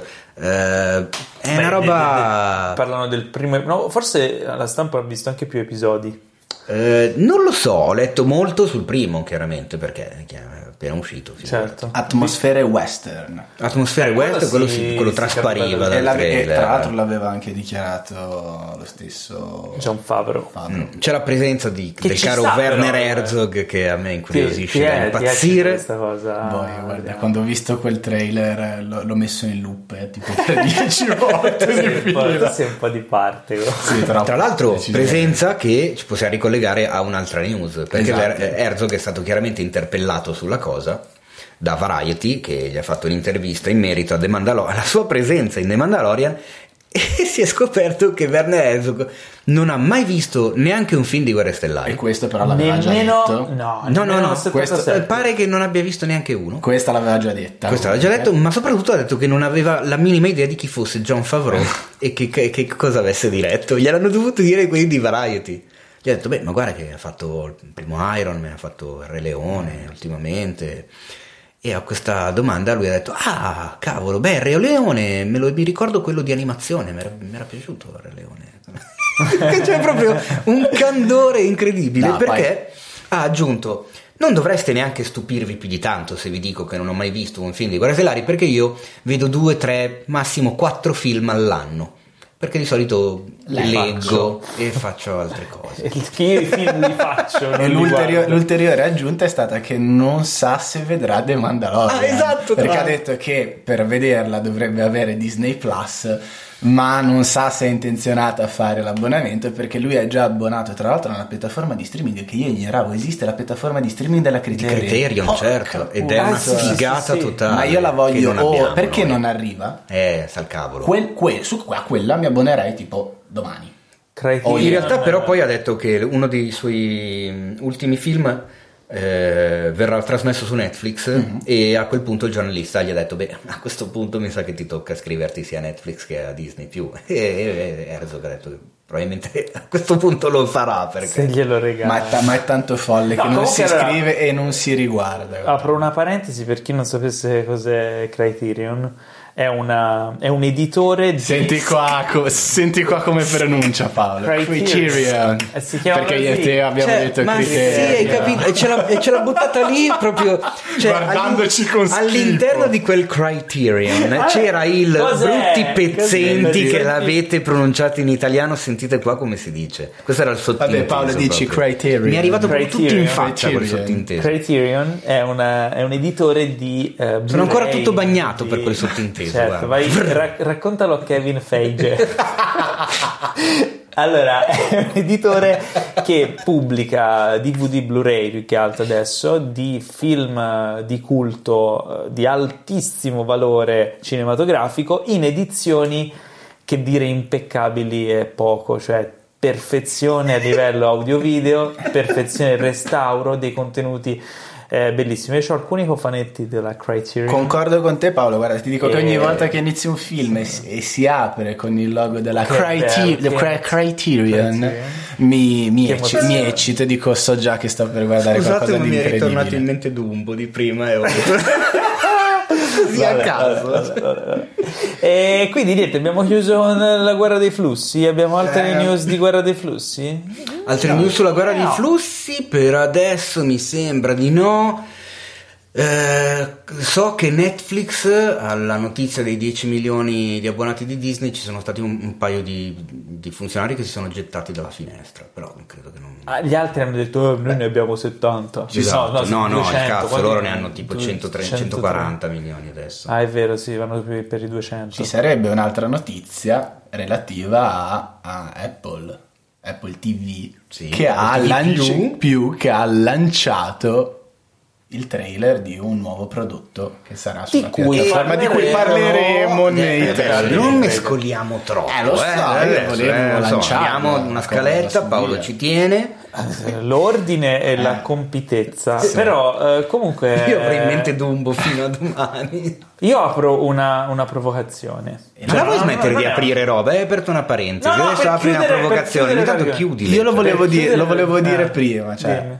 Abbiamo Sto iniziato questa puntata, non è neanche partita la scaletta e Paolo Cellamare ha iniziato la puntata con una divagazione, subito. Non era una divagazione. Sì, sì, sì, hai No, divagato. quelle che fa Paolo non Era sono una- mai delle no, divagazioni. Ma i The delle- Irishman, no, mi sono legato alla fine della scorsa Sì, e poi da. The Irishman è venuto un altro argomento, poi un altro Ma ancora. stiamo andando a cannone. Allora, la mia provocazione che serve a chiudere il Guerra dei Flussi, l'episodio odierno della Guerra dei Flussi, è secondo voi, attenzione, concentratevi, quanto tempo passerà prima che il costo dell'abbonamento di Disney Plus venga aumentato? Mm, I primi sei mesi, credo. Tu sei mesi, addirittura io pensavo un anno. Sei mesi negli Stati Uniti. Cioè, Eh, ma non possono, se lo alzano di là lo devono alzare anche in Europa, non possono alzarlo da una parte e dall'altra no, è brutto, Da noi, arri- brutto. da noi arriva a fine marzo. A fine aprile aumentano il prezzo dall'altra parte. No. Da noi non parte a 6,99 euro Paolo, me- dai. Da noi partirà a 8, 7,99, 8,99. È improponibile. Eh, ma devono essere aggressivi anche da noi, perché il mercato europeo è importante. Eh sì. Secondo me passerà circa un anno. Mm. Però poi alzeranno una bella botta. Non c'eranno, magari Sì, forse un anno, prima adesso esagerato. Perché pensateci, adesso c'è, c'è The Mandalorian e poi hanno fatto pubblicità, c'è Avatar, ah, ci sono i film della Mar, c'è Avengers Endgame. Attenzione Eh, però, non, c'è- non ci sarà Infinity War. Non so Solo se hai visto. No, Eh, per- perché Infinity War ce l'ha ancora Netflix per mi sembra qualche mese fino Ma alla dai, prossima ce estate. l'hanno spaiati. E infatti sì, ce No. l'hanno un po' in quel posto per Però ora. eh, eh, ricordiamo che le riprese delle serie Marvel, eh, la prima è uh, Falcon and the Winter Soldier, stanno iniziando adesso, quindi sì. passerà un bel po' di tempo prima che saranno sulla piattaforma e rischiano di ritrovarsi sguarniti di, diciamo, di bombe. Probabilmente Però in anche lì- attesa dell'uscita in Europa. Anche lì, come saranno le regole? Perché mh, oltre alle regole sulle percentuali obbligatorie di, mercato, di, di- di quota di mercato di, di prodotti eh, europei, tu lo sai che Per avere una- un canale di streaming in Europa devi avere un Devi avere il quota 30%. di, 30% di prodotti, pro- prodotti di- in loco, sì, di, di di- di contenuti roba, di prodotti in contenuti prodotti in, in Europa. Chilometro zero. Esatto. Oltre a quello c'è da considerare anche eh, l'altra questione, cioè le finestre temporali. Io non so come funzionino le leggi da quel punto di vista adesso. Cioè, se funzionano come, come di- nel caso di Irishman, cioè che è uscito al cinema e dopo tre settimane Netflix già se lo prende in esclusiva e lo, e lo trasmette. Come funziona per tutti gli altri? Cioè, ad esempio, ehm, negli Stati Uniti è, uscita, è partita Disney perfetto. A dicembre uscirà, anzi no, a fine novembre uscirà Frozen 2. Quanto tempo passerà da quando finirà la sua tenitura al Beh, cinema a quando andrà in streaming? Lo decidono loro, non Eh, dovranno sì. sottostare a nessuno. No, no, beh, che la differenza è che Disney ha un canale di distribuzione enorme nelle sale. Netflix no, quindi Netflix non punta sulle sale, Disney punterà a spingerlo sulle sale, faranno i loro conti e vedremo qual è la loro strategia. Quindi diciamo che la questione sarà ancora più scottante perché passerà sempre meno tempo dallo schermo al piccolo schermo per chi sarà abbonato al servizio streaming di quel produttore di quel film e quindi magari nella testa di molte persone ci sarà, si, fo- si creerà l'idea stronza, eh, lasciatemelo dire, come ad esempio è successo in questi ultimi tempi con The Irishman, cosa vado a vederlo a fare al cinema spendendo il biglietto, spendendo i soldi il biglietto, tanto tra tre settimane me lo vedo in tv. Ma non credo che andrà così. Secondo me Disney Plus punterà di più sulle serie e lascerà una bella finestra per i film. Eh, non lo Perché so. sennò si tirerebbero la zappa sui piedi. È quello che vediamo. Come stanno avendo una strategia già- diversa nell'uscita degli episodi. Già è avranno una zappa gigante sui piedi, ad esempio, il non vendere a nessuno Endgame e tenerselo per sé. perché- Beh, quando inizi a avere 100 milioni di abbonati. eh, ma devi stare. arrivarci. Ci arriveranno. Vendi i diritti di Endgame in tutto il mondo e vedi che altro che 100 milioni ti fai. Ma da questo esordio col botto di Disney Plus, secondo me si apre un'altra domanda e la faccio rapidissimamente, mi rispondete rapidissimamente. Quanto è stretto in questo momento il bus del cul, pronuncio bene, Teo, Davide Amelio, eh, di Netflix? Secondo me eh, dovremmo cominciare a pensare un po' più allargato, non tanto quello di Netflix che sta cominciando a produrre a manetta, ma quello della TV generalista. Sì, è vero. È quello il vero. Secondo me un po' spaventatini ora, dopo questa, dopo tutte queste belle Se cose che come sono ormai successe. pare assodato, chiunque si terrà eh, i propri prodotti in esclusiva, eh, canali dall'1 al 6 del teleco- dall'1 all'8 del telecomando non avranno poi così tanti film e serie televisive da trasmettere dopo un po'. E le piattaforme streaming inizieranno a giocare a chi ce l'ha più lungo. Eh sì. Beh, il discorso qui è sempre lo stesso. Alla fine si, si compete per il tempo del, del pubblico, no? E quindi ci sono vari competitor, a parte la TV, le serie, eccetera. Il discorso è molto più allargato. Infatti, ho, ho pensato bene più tardi, nella parte delle recensioni, di parlarvi di una cosa molto figa, che insomma, un contenuto molto figo con eh, Guillermo del Toro, Mads Mikkelsen e poi c'è anche ovviamente il protagonista Nicolas Winding Refn, magari. C'è Nicolas Sì, Winding ah, Refn. stavi, stavi, te stavi parlando dell'esimio Daryl di The Walking Dead di cui mi Esatto. sfugge sempre Ma come ti sfugge il nome? no ora mi dai 30 secondi vai avanti a un certo punto esploderò un nome anche io c'è il voto No. desiderale Nor- Norman Reedus. Bravi. Norman Reedus, Oh, Norman- oh, Norman Reedus. Insomma, questo prodotto Reedus. con eh, star cinematografiche di primo livello e eh, le ha No, in realtà le- i, i- volti. Perché a parte Norman Reedus, le- gli altri volti non, hanno, non sono doppiati da Toro, Sì, sì, da Refn. no, sì, Oh, sì, yes. Del Toro sì. No, Yes, Toro no, no, sì. andate a Eh, guardare, ti dico di ti dico sì. di no. Eh, lo sa, Lo lo, sta sta facendo. facendo. Sarà uno bravo, ma Vabbè, ti dico di no, comunque, nei non credits non ci sono loro a dare le voci. Calma ragazzi, calma. No, ora ci Ne parliamo dopo. Vabbè, ne ne parliamo, dopo, dopo. ne parliamo dopo. Ma perché dobbiamo parlare del videogioco? Perché ha delle Perché te non puoi comprendere te. Allora. non, non sai. non Andiamo sai. ai... uh, no, no, aspetta, abbiamo ancora delle news. Ah, Christian Bale ha detto basta, non ingrasso più per fare i ruoli. Posso incarnare Po- Enrico posso- e dire e sti cazzi. No, poi invece posso dire un'altra cosa. Perché questa news sta rimbalzando in questi giorni? L'ho vista anch'io. Ma l'ha Beh, detto, Perché, è perché è, una, è Ma l'ha una detto mesi fa. Non news. l'ha detto mesi fa. Ha detto le No, stesse identiche lui cose. lo dice, poi lo rifà. No, poi no, lo no, dice. no, no, no, no, no, Eh, dopo eh, Vice eh, aveva detto le stesse identiche detto cose. basta. Era l'ha ridetto. Ma perché? Perché, Perché non era perché chiaro. È il dottore, è il dottore, io lo dico, è il dottore che vuole impedirgli di recitare con il corpo. Ho capito, però così non vale. Andiamo avanti. Confermato, breaking news, confermato Bill Murray riprenderà il ruolo di Peter Winkman in Ghostbusters 2020. 2000, che si chiama, Boh, non si sa non ancora si il capisce, esatto. Ma non era già ufficiale? No. No, è stato confermato Anche qualche giorno Si sapeva già. No, si sapeva già. Lui Bene o male, e sì, Dan dai. Aykroyd, lui e Sì. Dan Aykroyd riprenderanno i loro ruoli. È non anche, si anche sa- sicuro. Purtroppo Harold, purtroppo Harold Remis no. eh, perché è morto. Che tu non abbia una pala. E pare che lui sia, sia stato molto contento dello script che riprende eh, veramente il- lo spirito degli originali. Sì, questo lo Insomma, dicevano anche il- del Ghostbusters eh.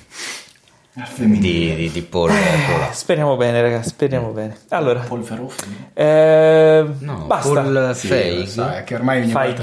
Fa- Ma no, no, non è, si chiama anche lui così, dai, non è possibile una persecuzione. Fig, è Fig. E Fig? Fig. Dai, come fai a chiamarti Fig? Il Eh, cognome? No, speriamo non venga mai a Milano, poverino. Eh, allora, passiamo ai trailer. Passiamo ai trailer. Finalmente lo aspettavamo, l'hanno sistemato. Oh, non- Ma chi cioè, tu Lo l'aspettavi? aspettavamo con gran cuore per vedere se riuscivano a, sistemare un disastro incredibile che era stato Sonic. Che nel trailer precedente ne avevamo parlato nel podcast, era aberrante. Sonic? Sonic, Sonic? il titolo? porcospino. Sì, in inglese? Ce lo. Come? Hedgehog. Ok. Volevo, Eh? volevo la tua pronuncia, Paolo. Comunque adesso che, adesso che ci rifletto su, proprio ascoltando i miei pensieri mentre parlavi, mentre lanciavi questa cosa, Ah. capisco perché tu mi abbia presentato come l'intollerante. Che sei perché in questa puntata sta venendo fuori proprio tutta No, la mia Devi tollerare di più. carogna. Tollera, perché poi il trailer l'abbiamo visto insieme, ti sei anche divertito. Sì, Sonic, ma non va bene lo stesso. Molto carino. Hanno praticamente il, hanno fatto tutto sto lavoro concettuale allucinante per fare sto personaggio realistico che era Orribile, orribile. coi denti. Veramente Mi hanno detto guarda che fa cagare che poi mm, penso che gliel'aveva detto qualcuno magari è, stato pure, magari è stato pure licenziato per averlo detto poi esce il trailer tutti dicono eh, fa cagare Eh, lo rifanno e come lo rifanno uguale identico a come nei videogiochi identico preciso Ah, lui bravo. ma ci voleva tanto hai comprato i diritti hai speso un sacco di soldi hai dato un sacco di soldi ai giapponesi per prendere questo personaggio e poi con che Sì, ma con non- che spocchia perché lo dici con quel disprezzo? sì, I giapponesi. incazz- No, loro dicono eh, l'hai comprato dai giapponesi, gli hai dato un Ah, cioè tu stavi interpretando un personaggio americano Sì, che no, diceva hai stavo- dato i soldi no, agli no. sporchi musigialli. Non mi mettere in bocca cose Che hanno detto... Ma io non ti voglio mettere in bocca niente Paolo, guarda, fidati. Teo, non, ci eh, tengo. meglio così. Teo, immaginati che tu prendi e eh, compri questo personaggio, va lì, con che diritto ti metti a rifare il design che ha anni di successo, che la gente si è affezionata dagli anni Perché hai 90, comprato i diritti e puoi e fare un quello po' quel vuoi. cazzo che E vuoi. sei un coglione, Sbagli, chiaramente, coglione, fai la figura becchi- del pirla. Esatto, ti becchi devi fare la figura. Ma io continuo nella mia su- sulla mia strada. Cioè? Cioè che secondo me questa cosa ha creato un precedente assurdo. Come E- Dumbo. No, peggio di Dumbo. Nel senso che la- l'indignazione del pubblico ha vinto Beh, in e ha deciso... male. No, e quale errore? Non bisogna pensare solo in questo caso. In questo caso, sì, bene. era, faceva schifo, il personaggio Eh. faceva ridere, adesso è più carino. Ma il problema è che potrebbe succedere non solo in questo caso. Hanno Nel momento in rigirato- cui succederà che dovranno rifare un qualcosa che invece a noi andava bene così, com'era? Cioè perché il pubblico deve avere tutto questo potere decisionale oggi? Non è quello il punto, è perché No, no, non è se ne quello. accorgono. Perché non si sono accorti di una cosa del genere? Perché non si sono accorti che cazzo è inguardabile? Perché, cioè, capisci, ci sono delle cose dove vanno veramente fuori dalla linea del buon gusto e non se ne rendono conto finché non glielo fa notare il pubblico. Questo è assurdo. Perché non ci pensano meglio prima? Secondo Ma questo è tutto un altro paio di maniche. Eh, Però per ora queste cose sono andate tutte per il meglio, nel senso Mm. che un altro episodio era stato il famoso mal, mal doppia- ma non mal doppiaggio, mal traduzione di Cannarsi per Evangelion. Mm-hmm. Anche lì ogni, tutto è bene quel che finisce bene. Per No, ora aspetta, però tu stai parlando soltanto delle- delle- di, di- di una parte, perché c'è, già la, c'è la gente che ha chiesto di togliere dal canon eh, di Star Wars gli ultimi Jedi, c'è la gente che ha chiesto di rigirare l'ottava stagione di Game of Thrones. No, non le hanno fatto. eh, beh, e quindi? chiaro. Quando, quando il potere del pubblico porterà a una modifica, a una rettifica di un prodotto eh, sbagliata, tra virgolette, senza senso, Ma perché dobbiamo arrivare lì? Ma non arriviamoci. Non diamoglielo questo potere al pubblico. Non deve averlo, non deve decidere. Non lo so. Io Deve sono decidere a posteriori, non a monte. Io sono più contento del fatto che ci Il sia pubblico deve fare ci il sia un pubblico, non deve fare lo sceneggiatore, non ci deve sia fare un il regista. adattamento migliore di Evangelion e sono più contento del fatto che Sonic abbia un, eh, un, un character design migliore. Punto. Sull'adattamento Allora, comunque è, un'altra, è tutto un altro discorso, eh, perché quello è una roba che succede Ecco, stata- dopo, eh, fatta solo per un paese, Sì, ma eccetera, eccetera. Qua stiamo parlando proprio di una produzione Allora. milionaria che viene rifatta. Andiamo per ordine. Il trailer di Sonic molto divertente. Jim Carrey Sì. fi- forte persona, molto divertente. Sonic molto divertente. James Marsden Mm, Molto divertente. Westworld? No, abbastanza- molto, abbastanza po- divertente. poco divertente. Vabbè, comunque hanno confezionato un trailerino gradevole, cioè chiaramente per famiglie, per ragazzini. eh. Sì, Ma anche il primo non male, nel target di quelli che, che vedranno il film. il primo mo- iniziava a divertirti, poi coltellato Eh, eh. esatto.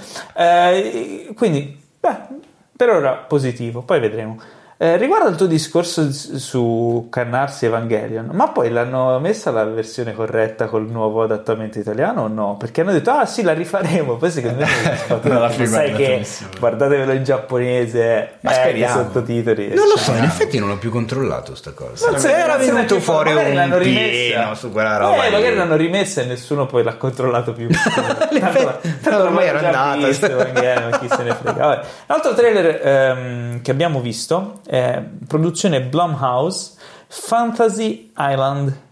Che Eh, figata, ragazzi. allora, qui abbiamo dei pareri No, no, contrastanti. no. Allora, spieghiamo Adriano, al- Adriano sputa veleno. Il, millenni- il millennial Mace è troppo giovane per aver visto da piccolino quella meravigliosa serie televisiva che era Fantasilandia, con il caro e mai dimenticato Riccardo Montalban e il piccolo Ah, Hervé. Vilches. Ma che sai nei panni non di tattoo. vista. Io Ma non come non l'hai l'ho mai vista? Io parlo da fan proprio. Io ho anche una Cioè, maglietta di tattoo. oddio, oddio, per forse. farti capire. Ma dove la davano? La davano su Italia 1, su... No, forse aspetta, su addirittura forse su Rai 2. Eh, allora Sì, sì. quello non lo- Io guardavo Sì, sì, solo. Italia 1 Ma va.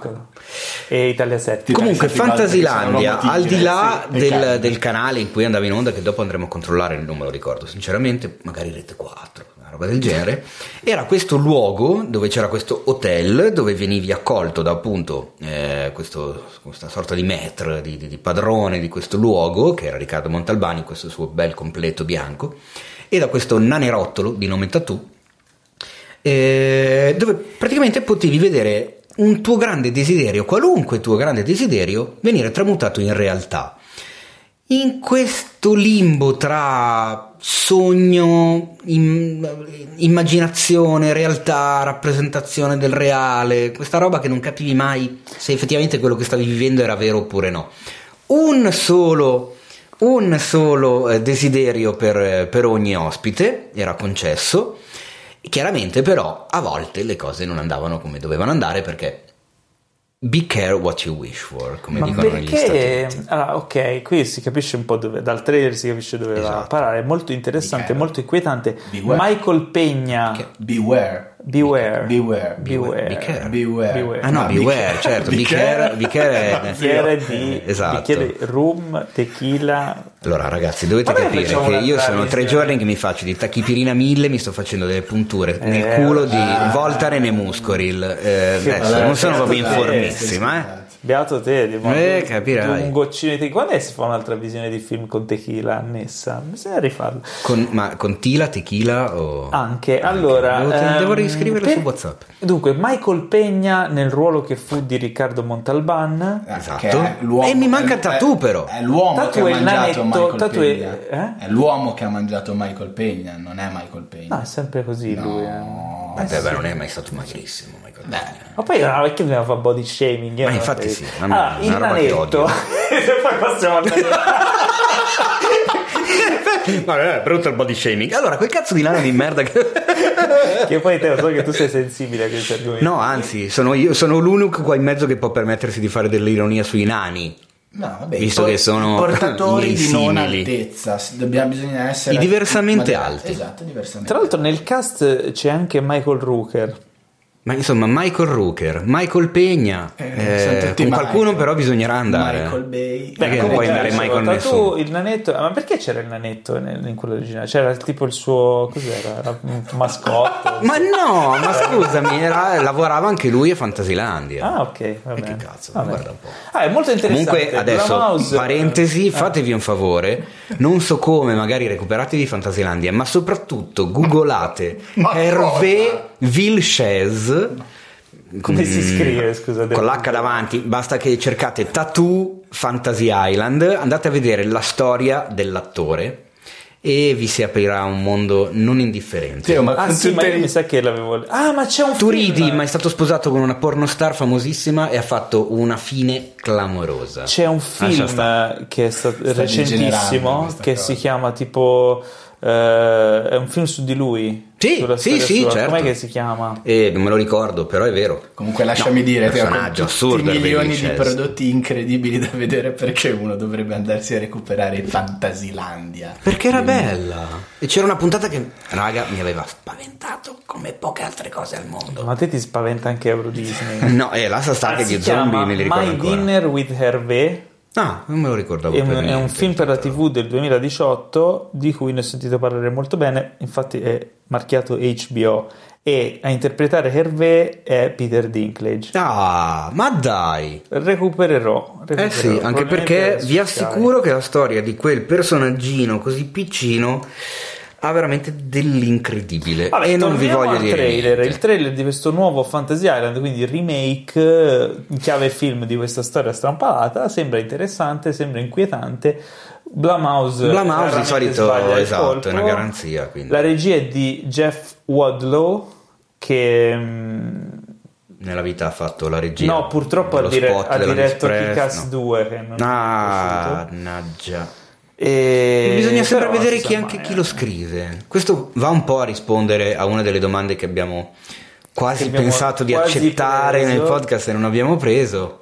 Cioè perché da noi ha sempre così tanta importanza il regista rispetto allo sceneggiatore, in realtà non succede in tutti i paesi così. Beh, l'ha, Quindi- l'ha scritto lui insieme al suo team di sceneggiature, però è svilupp- lo sviluppo, vedi, Blumhouse che produce questi film, comunque ehm, ci lavora anche in fase di sviluppo. Durante lo sviluppo di un film loro seguono la sceneggiatura. Se gliela presento e dico ok, la sceneggiatura è pronta, arriva Blum, eh, Jason Blum, la legge e fa no, secondo me puoi migliorare qui, qui, qui. Non andiamo ancora in produzione, sistemala.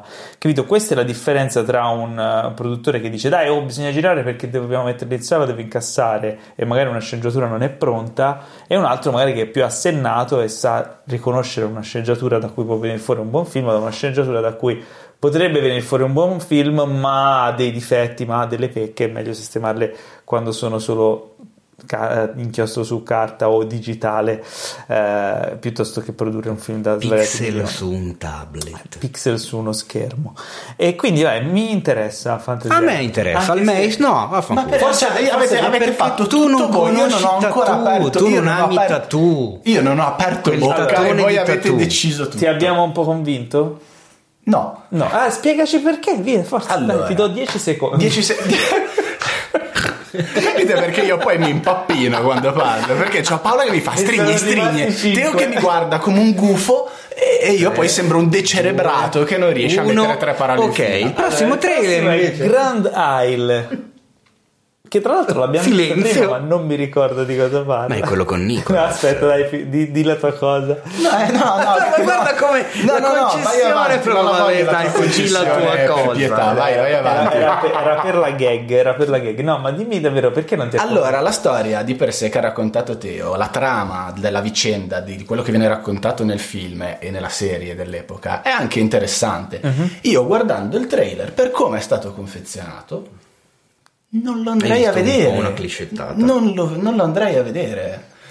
Un po' di jumpscare che ci hanno buttato in mezzo, un po' la recitazione delle, de, di quello che si vede fra le righe non mi sembra particolarmente eccezionale a livello di fotografia mi sembra una roba strapopettosa, strapatinata, che, però nel modo sbagliato, perché il patinato giusto a me piace. Questo invece sembra proprio proprio grezzo, becero di quello visto e stravisto, e quindi è un prodotto che a me non è stato venduto bene. Punto. Poi sarà una figata di film e sarò il primo a ricredermi. Jumpscare però c'erano anche nel trailer di The Witch e di Babadook perché dovevano, uh, perché dovevano tirare il cinema alla gente sì, che va a vedere quei film lì. Sì, ma si vede che non stiamo e parlando arrivi al cinema, stesso tipo non vedi no. quella roba lì e dici eh, che film Sì, che... però questo è, è, un modo un po' paraculo per difendere il trailer perché si vede che non è lo stesso, cioè non mi puoi no, paragonare. Chiaro, no, non sto paragonando. Cosa, questa roba a me sai cosa no, piace invece? Però. È il fatto di questo contrasto tra un'immagine molto pop, molto solare, molte cose, e una sostanza inquietante sotto che, che permea tutta che la cosa. È esattamente che era... la stessa atmosfera del telefilm. Esatto. Era quella esatto. roba lì. Sente, questi contrasti, no? Perché cosa... isola tropicale, fiori, corone di fiori al collo, spiagge, eccetera, e poi... Mm, paura. Questo mm. effetto che tra fotografia e atmosfera nevrotica e orrorifica o comunque thriller sotto mi è stata venduta molto meglio e l'ho trovata molto di più nel prossimo trailer. Il prossimo trailer che è Grand Isle, il nuovo film di Stephen Campanelli. E voi direte che il ah, grande repressivo. Esatto, Stephen Campanelli. Non sapevo facesse anche regista. Eh, allora, Steven Campanelli comprò una ma ai tempi che ce n'erano pochissime. ok? Ma cosa ai, te- ai tempi che ce n'erano pochissime. Ai tempi dei tempi, dei tempi. perché comunque ha una certa età. Criterion. E, e ha fatto camera per Million Dollar Baby, ah. per Mystic River. Ah. C'è un collega? Per Tre Manifesti Ebbing. Ah, è un mio collega qui. È un tuo collega. Ah, è un, un operatore? Si è buttato a fare il regista? Sì, sì, sì. Chi ah, mi sta venendo in braccio in questo brutto momento? destino, che brutto destino. Beh, beh però mia. qualcosa avrà imparato. Quindi il prossimo trailer di cui parliamo. In realtà ha fatto, già, ha fatto già altri film e il film di cui si parla è Grand Isle con un grandissimo attore ehm, apprezzatissimo dal nostro Adriano, ma anche da me, io lo, lo adoro. The King of Overacting. Vuoi, vuoi, di, vuoi, dirmi che in, quel, in, questa parte specifica, secondo te a naso non ci starà bene? È perfetto, ah. Nicolas Kim Coppola. Coppola. Allora, la storia Detto anche Nicolas. È la storia di quest'uomo visibilmente imbruttito dagli anni, perché i capelli proprio lunghi, la, la, la barba mezza strana, tagliata male, che assume un giovane eh, ragazzo di prestante di bella presenza per uccidere la moglie. Con una scusa eh, lo, lo, per farlo entrare in casa, lo assume come la, alla moglie dice che è stato assunto come lavorante, si vede che taglia delle travi, quindi un falegname, e roba del genere. Si ritrovano tutti e tre nella casa durante una tempesta gigantesca. La moglie, che non sembra proprio la più fedele di tutti, incomincia un po' a fare la furba con, con il ragazzo e di lì scoppia il degenero. Questa è la storia più o meno. Il film sembra girato quasi soltanto ed esclusivamente in quella casa Sì.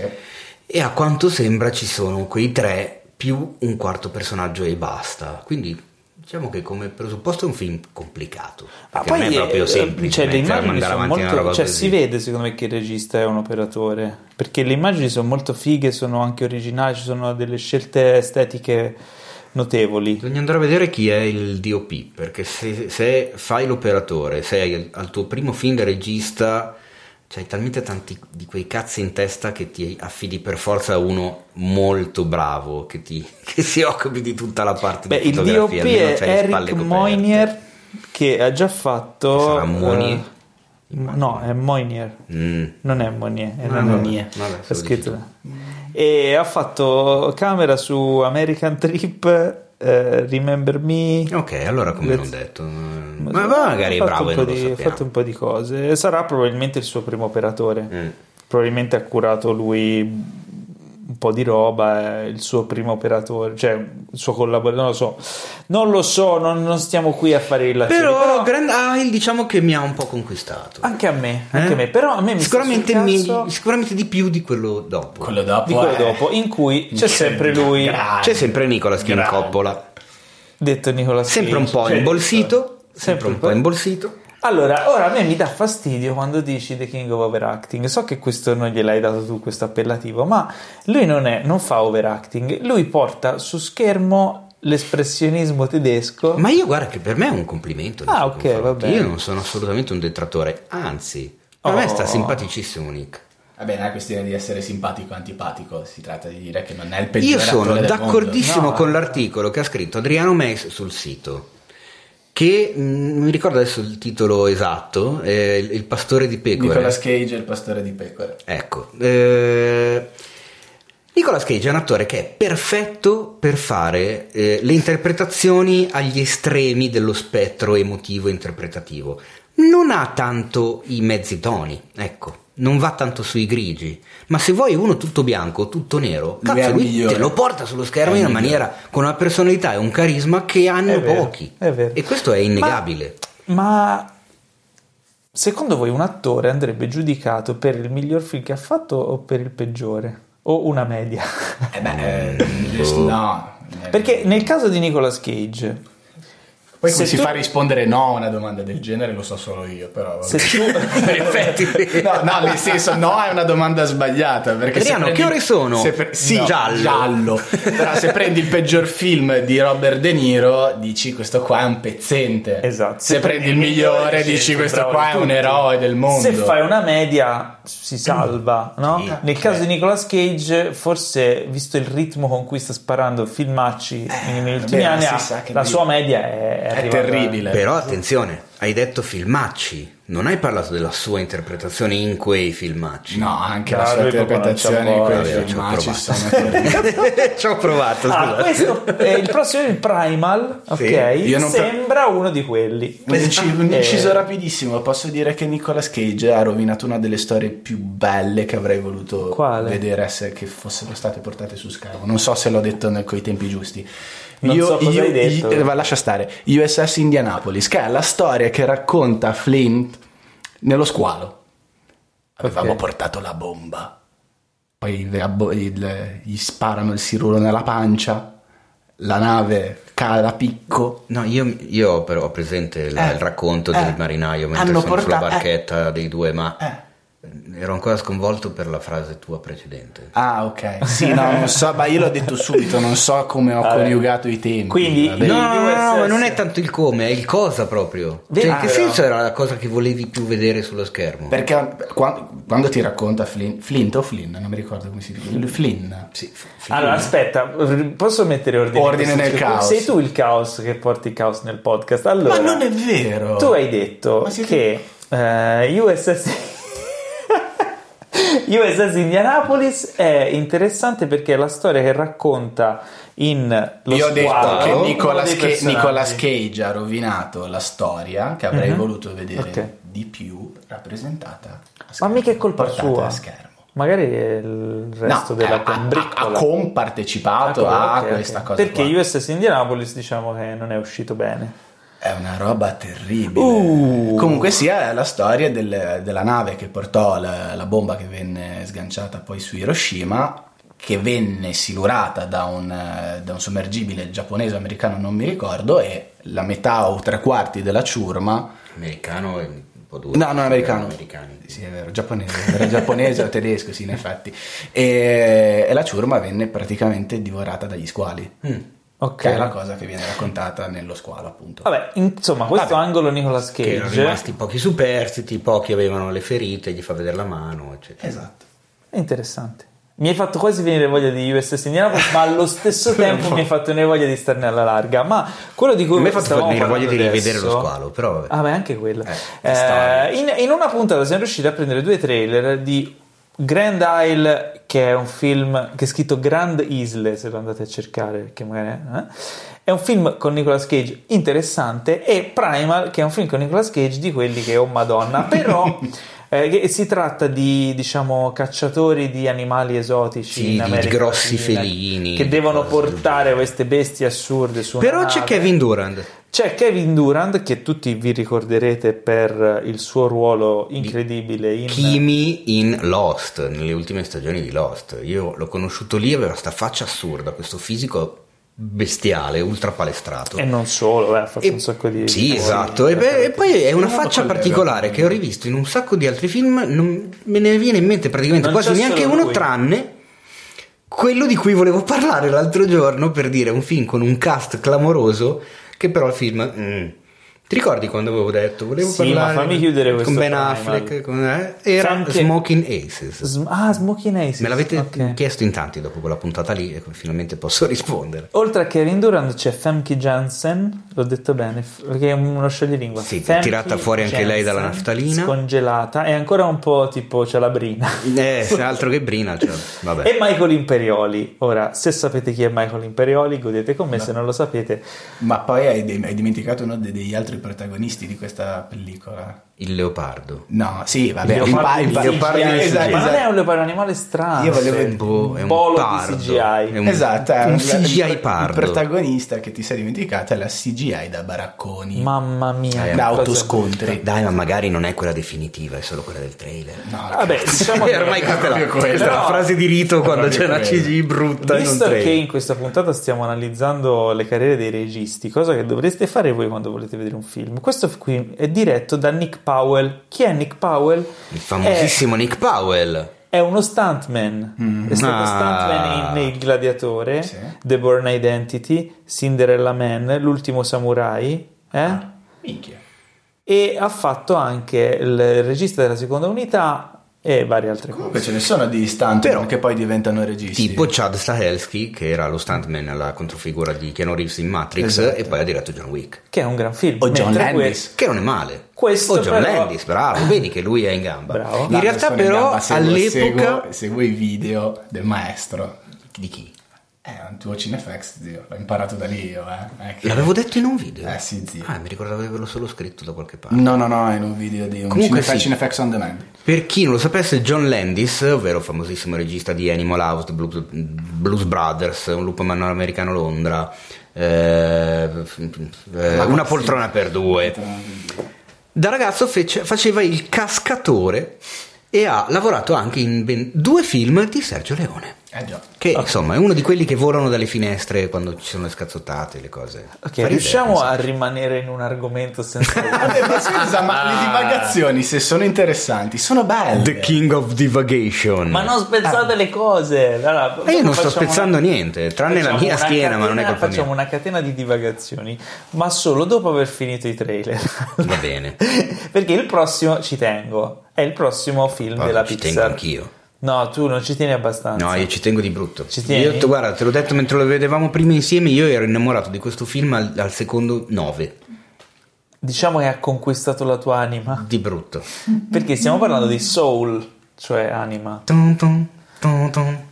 Allora, il trailer è interessante, parte dalla storia di questi musicisti soul, appunto. No, in realtà il poi- protagonista sembra uno. Beh, in realtà non è un trailer, è un teaser. Sì. Cioè, è un accenno di quello che potrà essere, non ci spiega molto, non c'è, se non che mi sembra di capire che il protagonista muore e diventa un'anima. Ma non, non sarei così sicuro. Magari Non entra è in proprio così. coma, che ne sappiamo. Boh, cade in un tombino. Ciò che è certo è che il titolo Soul è ambivalente eh, in americano perché in questo caso effettivamente sta per sia anima sia il genere musicale. Un film Pixar sulla musica effettivamente mancava, io sono di un felice che non avete idea. Eh, Piangeremo? Il, il riff di pianoforte secondo me è già una bomba di per sé e gli- insomma il team creativo dietro a Soul è lo stesso di Coco, Up e Inside Out e quindi è un film ad alto tasso di consumo di Kleenex. Il regista è Pete Docter. Non per, quel, Pidocchio. non Pete per quello che pensate Doctor? voi, il Kleenex- per asciugarsi gli Sì, occhi. per le Eh, lacrime. Non fate sempre quelli che ah, il doppio se ami, che ha detto ah, le pippe. No, avevo detto un'altra cosa. Teo, nessuno aveva pensato al doppio senso, cioè hai fatto tutto Eh, da hai solo. fatto tutto da solo, Vabbè, infatti, ok, bravo. però io metto le mani avanti. Sono due i registi. Non in quel realtà. senso le mani avanti, Per- cioè, per metterle in dove senso, le mani? esatto, in senso metaforico. Teo, basta. Pete Docter e Camp. Però ho detto così, in Comunque effetti sembra Pidocchier. Pidocchier Che cazzo è Pidocchier? Powers.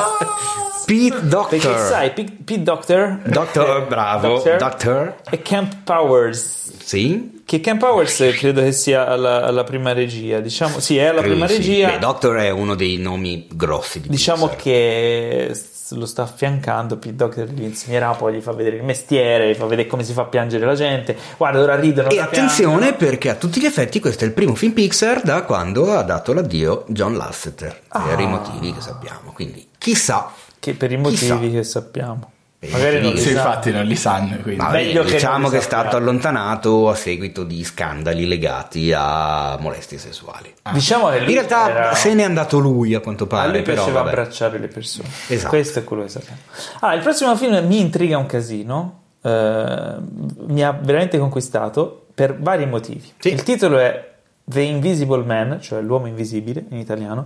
Protagonista è Elizabeth Moss, garanzia A parte di la canzone dei Queen qualità. immediatamente. Non è quello. Invisible Man, the invisible man. È descritto come action, horror, sci-fi e thriller. Ragazzi, non abbiamo i diritti per fare con la bocca le musiche dei Queen.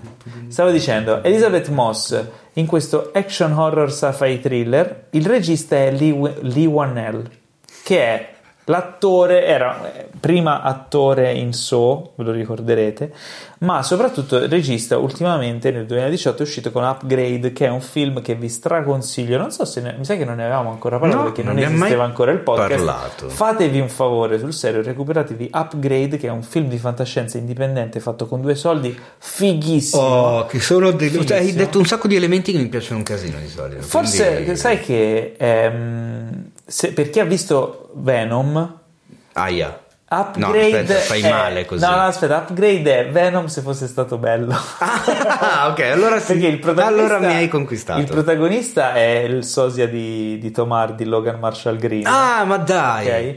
E la storia ha qualcosa È il in sosia comune. economico, è il, è il Tomardi economico, Sì, il Tom Hardy è quello della. Lidl. Però Upgrade, ragazzi, Upgrade è una figata. Guardatevi Upgrade. Comunque, dicevamo, l'uomo invisibile, quindi ehm, che- di che parla? Di questa Eh, Innanzitutto c'è ragazza- Elizabeth Moss, Elizabeth che mi Moss. sembra un gran motivo per vedere un film, perché Sì. la ritengo una... no- non è che abbia visto molto con lei, ho visto Noi di Jordan Peele e soprattutto The Handmaid's Tale. Beh, e non hai visto Se lo dico Mad al rallentatore lo dico bene. Non hai visto Mad Men? No, ogni, vo- ogni tanto esce la cosa di Mad Men e ogni volta Eh, ti devo dire che non l'ho visto. Sì, quando avrò la rete, Paolo. Non ho ancora la Ah, rete eh, casa eh, nuova, c'è questa cosa. eh, Anzi, mi rivolgo ai ragazzi di Open Fiber o Fiber, che si voglia. Eh? Non Eh? Ci diamo una mossa, magari? Eh? che Vabbè, qua c'è gente che una- deve lavorare. Date una rete a quest'uomo. Eh, allora, eh, sembra molto interessante. Beh, cerco di descriverlo così, poi guardatelo il trailer perché vale la pena. Se parlo alle ragazze, no? Se voi stessi in una relazione con un- veramente una persona pessima e vi maltratta, eccetera, poi muore questo qui, siete contente. Ma in realtà forse non è morto, ma è diventato invisibile. questo è un po' il tema. Detta così è intrigante. E vi lascia 5 milioni di dollari che potete incassare solo se venite dichiarati sani di mente. Eh, Perché nel mentre voi state incominciando a impazzire perché avete l'impressione che questo qua sia ancora vivo e vi stia terrorizzando. Anche perché pare che lui si sia suicidato, non che sia Esatto, morto e esatto. basta. Quindi insomma un concept molto intrigante Oscure presenze. anche questo prodotto da Blumhouse. Eh sì. Eh, questo. Coincidenze? Io non credo. Non c'entra. Così, non so. Però Jason Blum sa scegliere i progetti, sono sicuramente intriganti. Questo intriga molto, il trailer forse dice un po' troppo, magari guardatevi il trailer ma quando vedete che mancano 30 30 alla fine del trailer Stoppate. stoppate. eh? Ma non Perché, lo so, vabbè. secondo me magari poi non è non è No, uno però spoiler. avrei preferito evitare di Anche vedere io. determinate cose. Che, boh, ma poi sì, magari succedono al minuto 40 di un film che dura due ore, eh, però lasciamo sta. E mi sembra molto figo anche perché le premesse sono banalissime, cioè anche il nome fa ridere a, a dirsi l'uomo invisibile, cioè sembra un film di serie Z. Ma perché? O un film di Sa- Perché? Perché fa ridere, dai. Che io, a me, tra l'altro, io sono anche uno dei pochi che ha apprezzato Hollow Man, che in italiano era l'uomo invisibile. Di... Quello con Kevin Bacon. Sì, sì, beh, sono legato. No, ci credo. E il ragazzo invisibile? Il ragazzo Il invisibile, ragazzo primo invisibile, il primo male. anche a me è piaciuto, quello di Gabriele Salvatores. Il secondo ammetto di non averlo visto. Quindi Nemmeno te lo io, saprei nemmeno dire. io. Ah, Cioè, nel senso, più che altro ho apprezzato il coraggio, la, la- la- la location Trieste, che è una città figa da vedere Ah, al è cinema, ma non è stata mai sfruttata. Hai detto Trieste come dire triste. là. No, Trieste. Trieste. Triste, triste. No, anzi, cioè, oddio, fa un po' fresh, però eh, è bella da vedere, cioè ha degli spazi clamorosi, ha una luce stranissima È una bella città Trieste. e ed ed è stato figo vederla in un film. C'erano delle robine che secondo me funzionavano poco, però il film non era fatto male. Ma al di là di questo, l'uomo invisibile di Blumhouse con Elizabeth Moss, invece, sembra una figata. Poi vediamo, sì, sì, vediamo, sì, vediamo. Sì. Chissà. Beh, promette bene. Allora, torniamo in zona guerra dei flussi per un nuovo prodotto marchiato Shamalaya. Apple TV Plus diretto da Shamalaya. M. Night Shyamalan. Esatto. E vabbè, Ah, scusa, M. Night Shyamalan. Se a qualcuno è sorto il punto, esclamati- il punto di domanda in testa, ragazzi, basta dire il sesto senso e dovreste avere Vabbè, capito di dai, chi chi è che non conosce. Shyamalan? Perché ne sai? Magari non lo conoscono. quello di Unbreakable, quello di Glass, quello di Split, quello di The Village, quello di The Sign, eh, quello Signs. di E venne il giorno, quello Madonna, di il bellissimo L'ultimo dominatore dell'aria. Qui si ricollega al discorso di prima, no? Con Nicolas Cage. Se un regista dovesse essere valutato dal, Dal migliore più al bello al più peggiore, brutto, eh. minchia, c'è una, una forbice range. Allucinante. Comunque, ulti- negli ultimi tempi si è Ah, rimesso secondo me non è che ci siano tante forbici. Bravo. Gli è venuto bene il sesto senso e poi ha cercato No, di replicare dai. il successo di quel No, film per tutto il resto della sua carriera senza mai No, secondo me ha fatto dei film molto validi e dei film molto brutti. Ultimamente si è rimesso in piedi, ha tirato A fuori me non, fatto interessante. impa- non ha fatto mai impazzire nessun altro suo film, tranne il sesto senso, proprio perché percepivo questo tentativo a tutti i costi di fare il plot twist che, eh, che ti fa lo stuporone. Ecco, The Village. Perché The Village fa un discorso particolare al di là del plot twist? a me non è Che viene affrontato in una- un fantastico articolo di Sebastiano Miotti che trovate sul sito. Bravissimo, esatto, è vero. Però A me The Village non mi ha convinto perché cioè, lì aspetta, aspetta, aspetta, questo plot twist non arriva mai. Ah, come no? Sì che c'è. Cioè, Eh, certo che c'è. allora Però quello, anche, no, oddio, sì, anche Unbreakable non era male. Vabbè. Vabbè, Glass io non sono stato per minimamente No, entusiasta. Glass è poco riuscito, ma Split mi è molto piaciuto. Mm. Comunque, vabbè, questo prodotto si chiama Servant ed è una serie di 10 episodi con... Molto eh, particolare, direi. Sì, c'è, il, c'è Rupert Grint. O Grint. Grint. Eh, Grint. Secondo me Grint. Dai.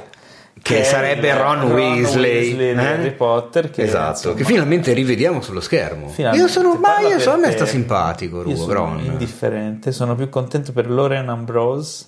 Ma perché ho capito che è la perché? protagonista, la rossa carina, che tra l'altro lei era nel cast di eh, Six Feet Under. Ok. E poi invece il protagonista maschile. No, aspetta. il Sì, il protagonista maschile. Non mi ricordo dove altro l'ho visto, oltre alla puntata meravigliosa di Black Mirror, se non vado errato, forse addirittura della prima stagione, ovvero The Entire History of You.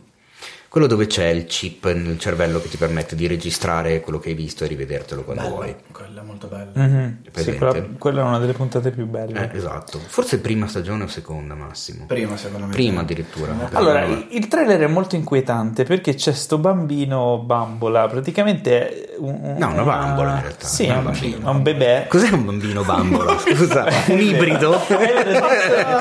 Un'automobile elettrica a benzina. No, perché all'inizio sembra un bambino, poi in realtà mm, si accorge che è un. È una sorta. Tipo, eh, avete presente le Real Dolls? Mamma mia, sì. È tipo quello, ma bebè. Mamma, Paolo, guarda che madonna santa, questa cosa secondo me dovresti tagliarla dal podcast. non la taglierò, ma se avete fatto quell'associazione mentale, siete dei pervertiti. Io non ho fatto nessuna associazione mentale. Ma le Real Dolls, Real Dolls, quelle. Eh, no, bravo. senso io parlavo di accuratezza nei dettagli, però Ah. no, lasciamo perdere. Ma io le Allora, conosco solo per l'Ars, una ragazza tutta sua. Sì, va bene, certo, come no. Ah, una coppia, una Comunque- coppia problematica eh, c'ha questo bam- bambolino. Sì, cioè, più che coppia è lei È che riversa probabilmente le sue voglie di essere madre in questo bambolotto, trattandolo come un figlio vero.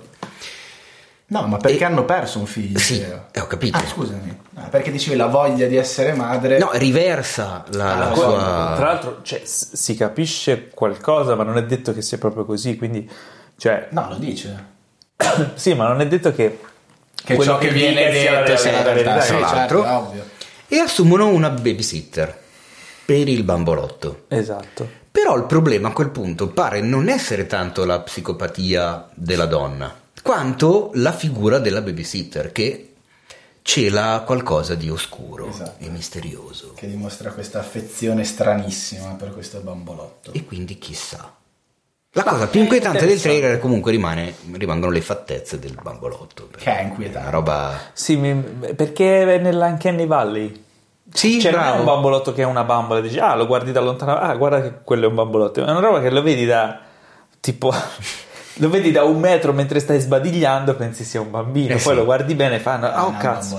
E, quindi E la è bocca aperta per lo sbadiglio si trasforma in un urlo di terrore. Esatto. Si spera. e, e- e corri a casa tipo dalla tua Real Doll. Ma ancora, basta! Vabbè, e niente, qui- con questo finiamo i trailer. Questo sembra interessante. Forse sembra eh, il prodotto più interessante insieme a For All Mankind Mhm. delle serie Ce n'è ancora uno. eh, Che Ah, è vero, diciamo ancora- le due parole è vero, sul è vero, maestro. è vero. Ah, e Diciamo direi, due parole. Parla, eh, obbligatorio. parla di, È è obbligatorio. trailer della della versione versione rimasterizzata in 4K di Santa Sangre di Alejandro Jodorowsky che sarà in sala dal 25 al 27 novembre quindi correte tutti quanti in sala a vedere Santa Sangre Domanda fastidiosa. Mm. Quanto è giusto vedere un film di, di Jodorowsky rimasterizzato in 4K? C'è bisogno? Vabbè, sarà ripulito. Mm. Se, lo, se guardi, vedi il trailer si vede un'immagine molto più pulita rispetto a tutti i vecchi Perché comunque nel Sì, non lo so, restauro- Dio, allora, Santa Sangre me lo ricordo po- poco, ma non so, immagino un El Topo in 4K, non sarebbe, non avrebbe quella roba lì. Vabbè, sì, con la grana gli rimane. Mm. Però magari vanno a correggere tutta una serie di aberrazioni cromatiche dovute all'invecchiamento della pellicola. però sai che mm, il trailer non l'abbiamo visto assieme però mm, sai che la grana non si vede tantissimo cioè magari ricordo male io però mi sembra tanto tanto pulito come, come immagini quindi può ess- è possibile che in qualche modo abbiano aggiustato anche cioè aggiustato abbiano sistemato anche l'effetto della Eh, oddio, mazza, quello sarebbe veramente un lavoro quasi improbo, perché No, io chiedevo una volta tecnici. che c'è, bene pulirlo il più. No, fotogramma, anche ma comunque mm, filologicamente cambiare la pasta è proprio esatto, è ma infatti una io cosa, chiedevo è un'ingerenza. un ignorante quindi mi voi Beh, comunque è girato in 35 mm, Sì. quindi Sì, sì, sì. Ok. eh, la qualità ce l'ha per essere rimasterizzato. Comunque è un'ottima scusa per andare a rivedere Per- un certo. filmone incredibile di un genio pazzo. O per andare a vederlo per la prima volta se non l'avete mai visto, se non avete mai visto niente di Jodorowsky, andate a vederlo e sicuramente vi verrà voglia di recuperare anche gli altri.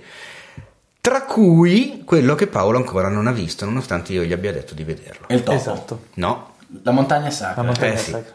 La montagna è nella lista. Eh, no, Eh, devi eh, muoverti a vedere. eh, però prima- Ecco, la montagna sacra in, quattro, in rimasterizzato in Il 4K, 4K cazzo invece mi eh, piacerebbe ma perché ci sono dei colori lì Eh. Però guarda esattamente. che anche, San- anche Santa Sangre non scherza. eh. Anche Santa Sangre non scherza. Vabbè, Però penso a lui quando si arrampica, eh, eh, quella roba lì. Fatevi un favore, quindi dal 25 al 27 novembre andate a vedere Santa, Santa Sangre al cinema perché ne vale la pena, lo dice Adriano. E Paolo, quando, quando vorrai, recuper- quando vorrai recuperare la montagna sacra, fatti tu un favore e prima prendici, prendi tipo dell'MDMA. E vedrai Perché che... devo? Io non prendo droga. Perché secondo me te lo gusti. Ma non per- no, non lo, so, vediamo con sotto acidi. tequila. Tequila, eh, vedi, esatto. Che Tequila fa e- bene, e- delle proprietà che fanno bene se non ne bevi troppa. Taumatura. Eh, Guardate che in realtà l'ayahuasca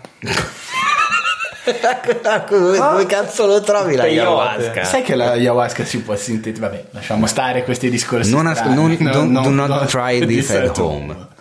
Beh, allora, ok. intanto Ah, finita la sezione dei trailer, ehm, adesso vogliamo aprire questa nuova rubrica che abbiamo lanciato settimana scorsa. Ci avete, già- cioè, in realtà l'abbiamo annunciata perché avevamo bisogno di voi e vi abbiamo, eh, vi abbiamo reclutati per, ehm, diciamo, cercare di spingere la qualità delle proiezioni cinematografiche in questo paese almeno verso diciamo dei livelli più alti e quindi vi abbiamo chiesto di segnalarci eh, la migliore e la, la peggiore sala in cui siete stati ultimamente in modo da ogni, ogni settimana da parlarne eh, ovviamente dare spazio e voce anche agli esercenti nel caso ci fossero delle motivazioni, delle contestazioni anche da parte Dei loro, delle problematiche, cioè parlateci anche voi, se qualcuno che ci ascolta è un esercente, parlateci anche dei vostri problemi, perché magari noi non, non- non li conosciamo, non siamo a conoscenza e magari si possono migliorare le cose anche dal vostro punto di vista. E quindi le prime segnalazioni che abbiamo eh, ricevuto per questa- questo angolo che ancora dobbiamo dargli un nome. Esatto, ancora dobbiamo trovargli un nome e anzi magari ce lo potete suggerire voi se Cioè, volete. su Instagram. Io direi di partire dalla peggiore, nel senso che più che sala la... mm, eh, mm, come si dice? Raccontateci la vostra peggiore Esperienza esperienza da sala. spettatore cinematografico, perché poi chiaramente in- anche in che sala è successa, però diciamo, quello che ci interessa è capire cosa è successo, quando Ok. è successo e perché. Poi cerchiamo anche di analizzarla noi. Quindi la, la segnalazione per il peggiore è di Giovanni Borgia. Esatto, che, che, ci, ci ha parlato cosa? del Luci Cinemas di Casoria, definendola la peggiore esperienza al cinema della sua vita, tra l'altro, quindi Eh. ci è andato abbastanza pesante. Allora, è andato a vedere Doctor Sleep, quindi è una cosa veramente recente, allo spettacolo delle 16.45. L'accesso alla sala però è stato aperto 5 minuti dopo, quindi già diciamo un po' di ritardino. Ok. Però dice, vabbè, tanto c'è sempre la pubblicità.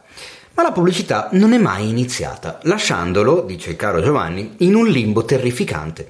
Si saranno dimenticati di me?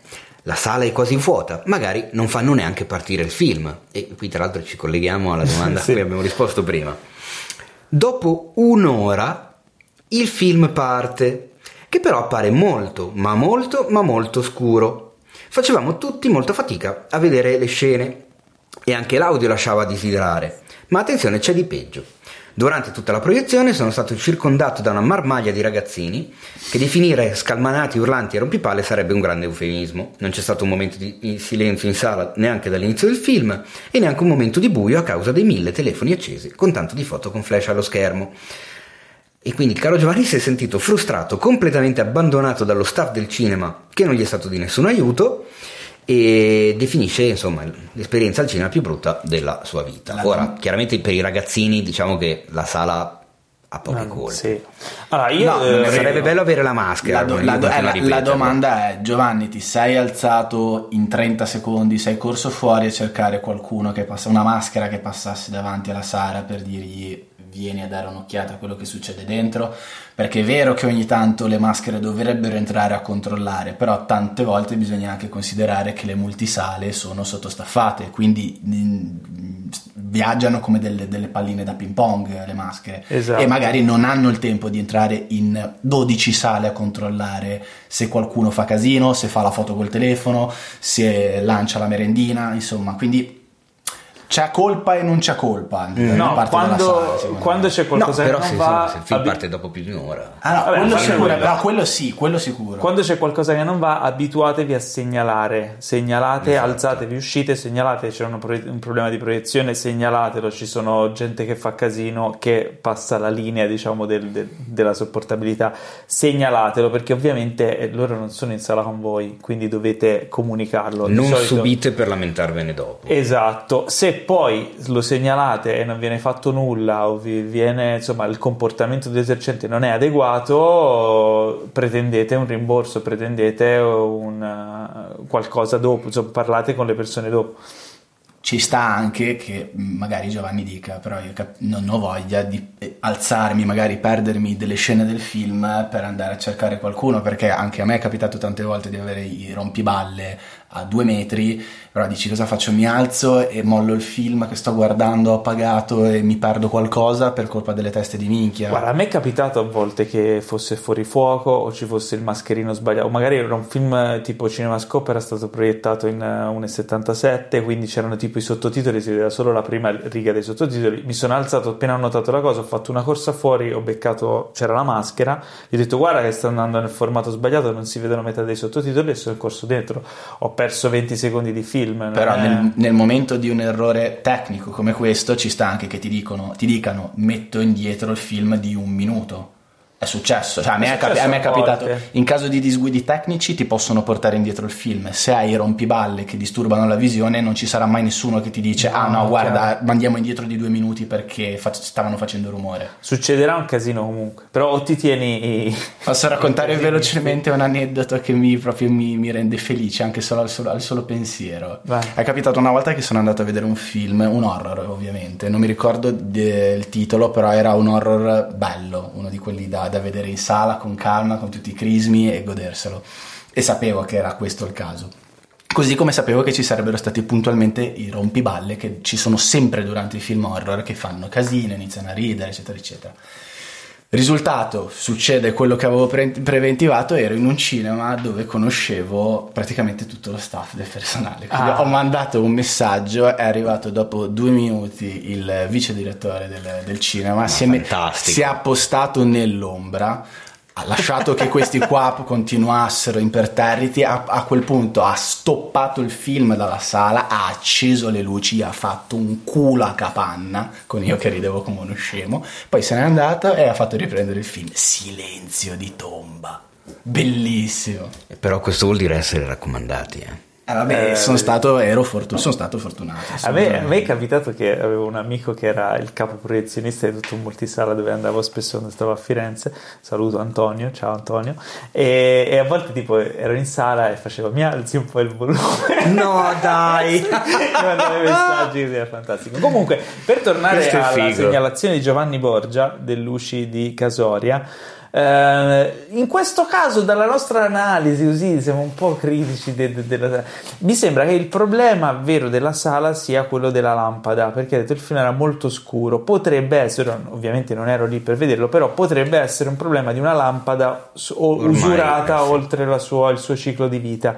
Le lampade di questi proiettori costano molto, quindi a volte si tende a ritardare il momento della sostituzione eh, con la conseguenza che i film sono più scuri. Quindi questa è una cosa da segnalare, ma è una cosa che dovete segnalare anche voi all'uscita dal, dal film.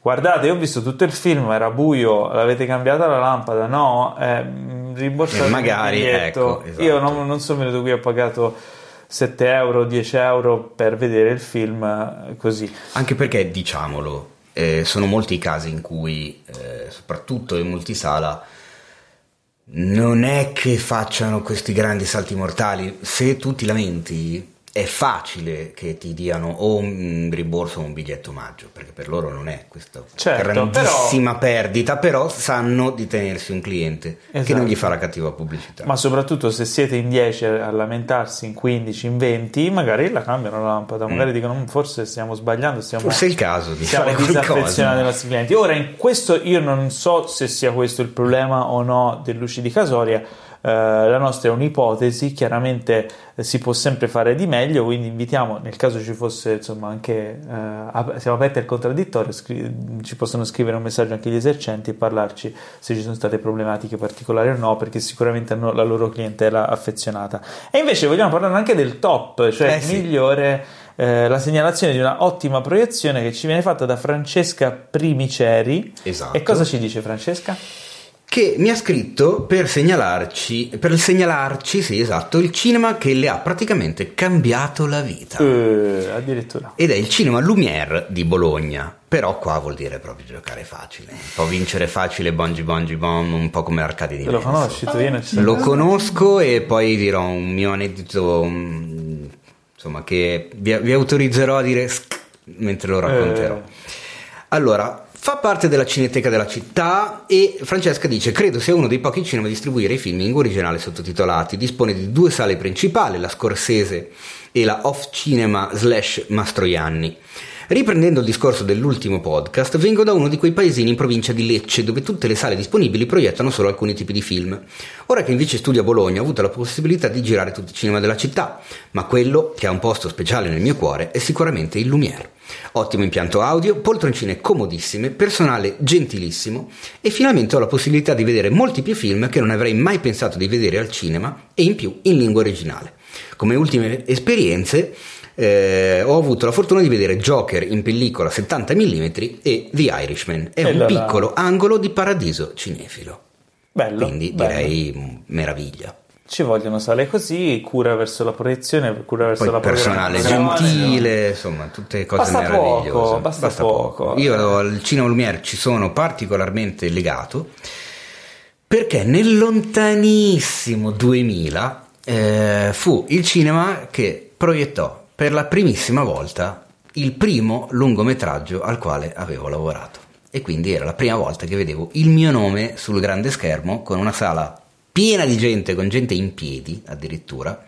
Il regista in quel periodo frequentava il DAMS, quindi era un attimo che girasse la voce, che aveva concluso un lungometraggio in digitale.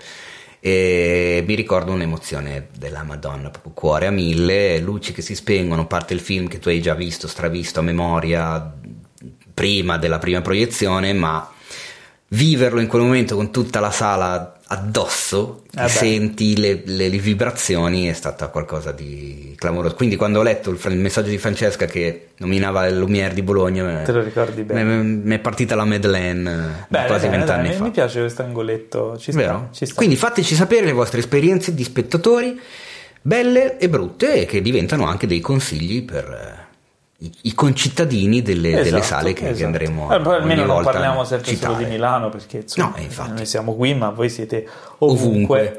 Eh, passiamo alle recensioni allora io direi che facciamo due recensioni proprio secche al volo uno è un film che si chiama Hustlers ma in italiano si chiama Le ragazze di Wall Street Business is business. Non si capisce bene per quale motivo. Candidato- perché è il nostro amico tilo- titolista che si diverte. dai. candidato al best title Posso dire una cosa? Mi è venuto in mente adesso. Ok. Mi sono creato eh, un'opinione in merito.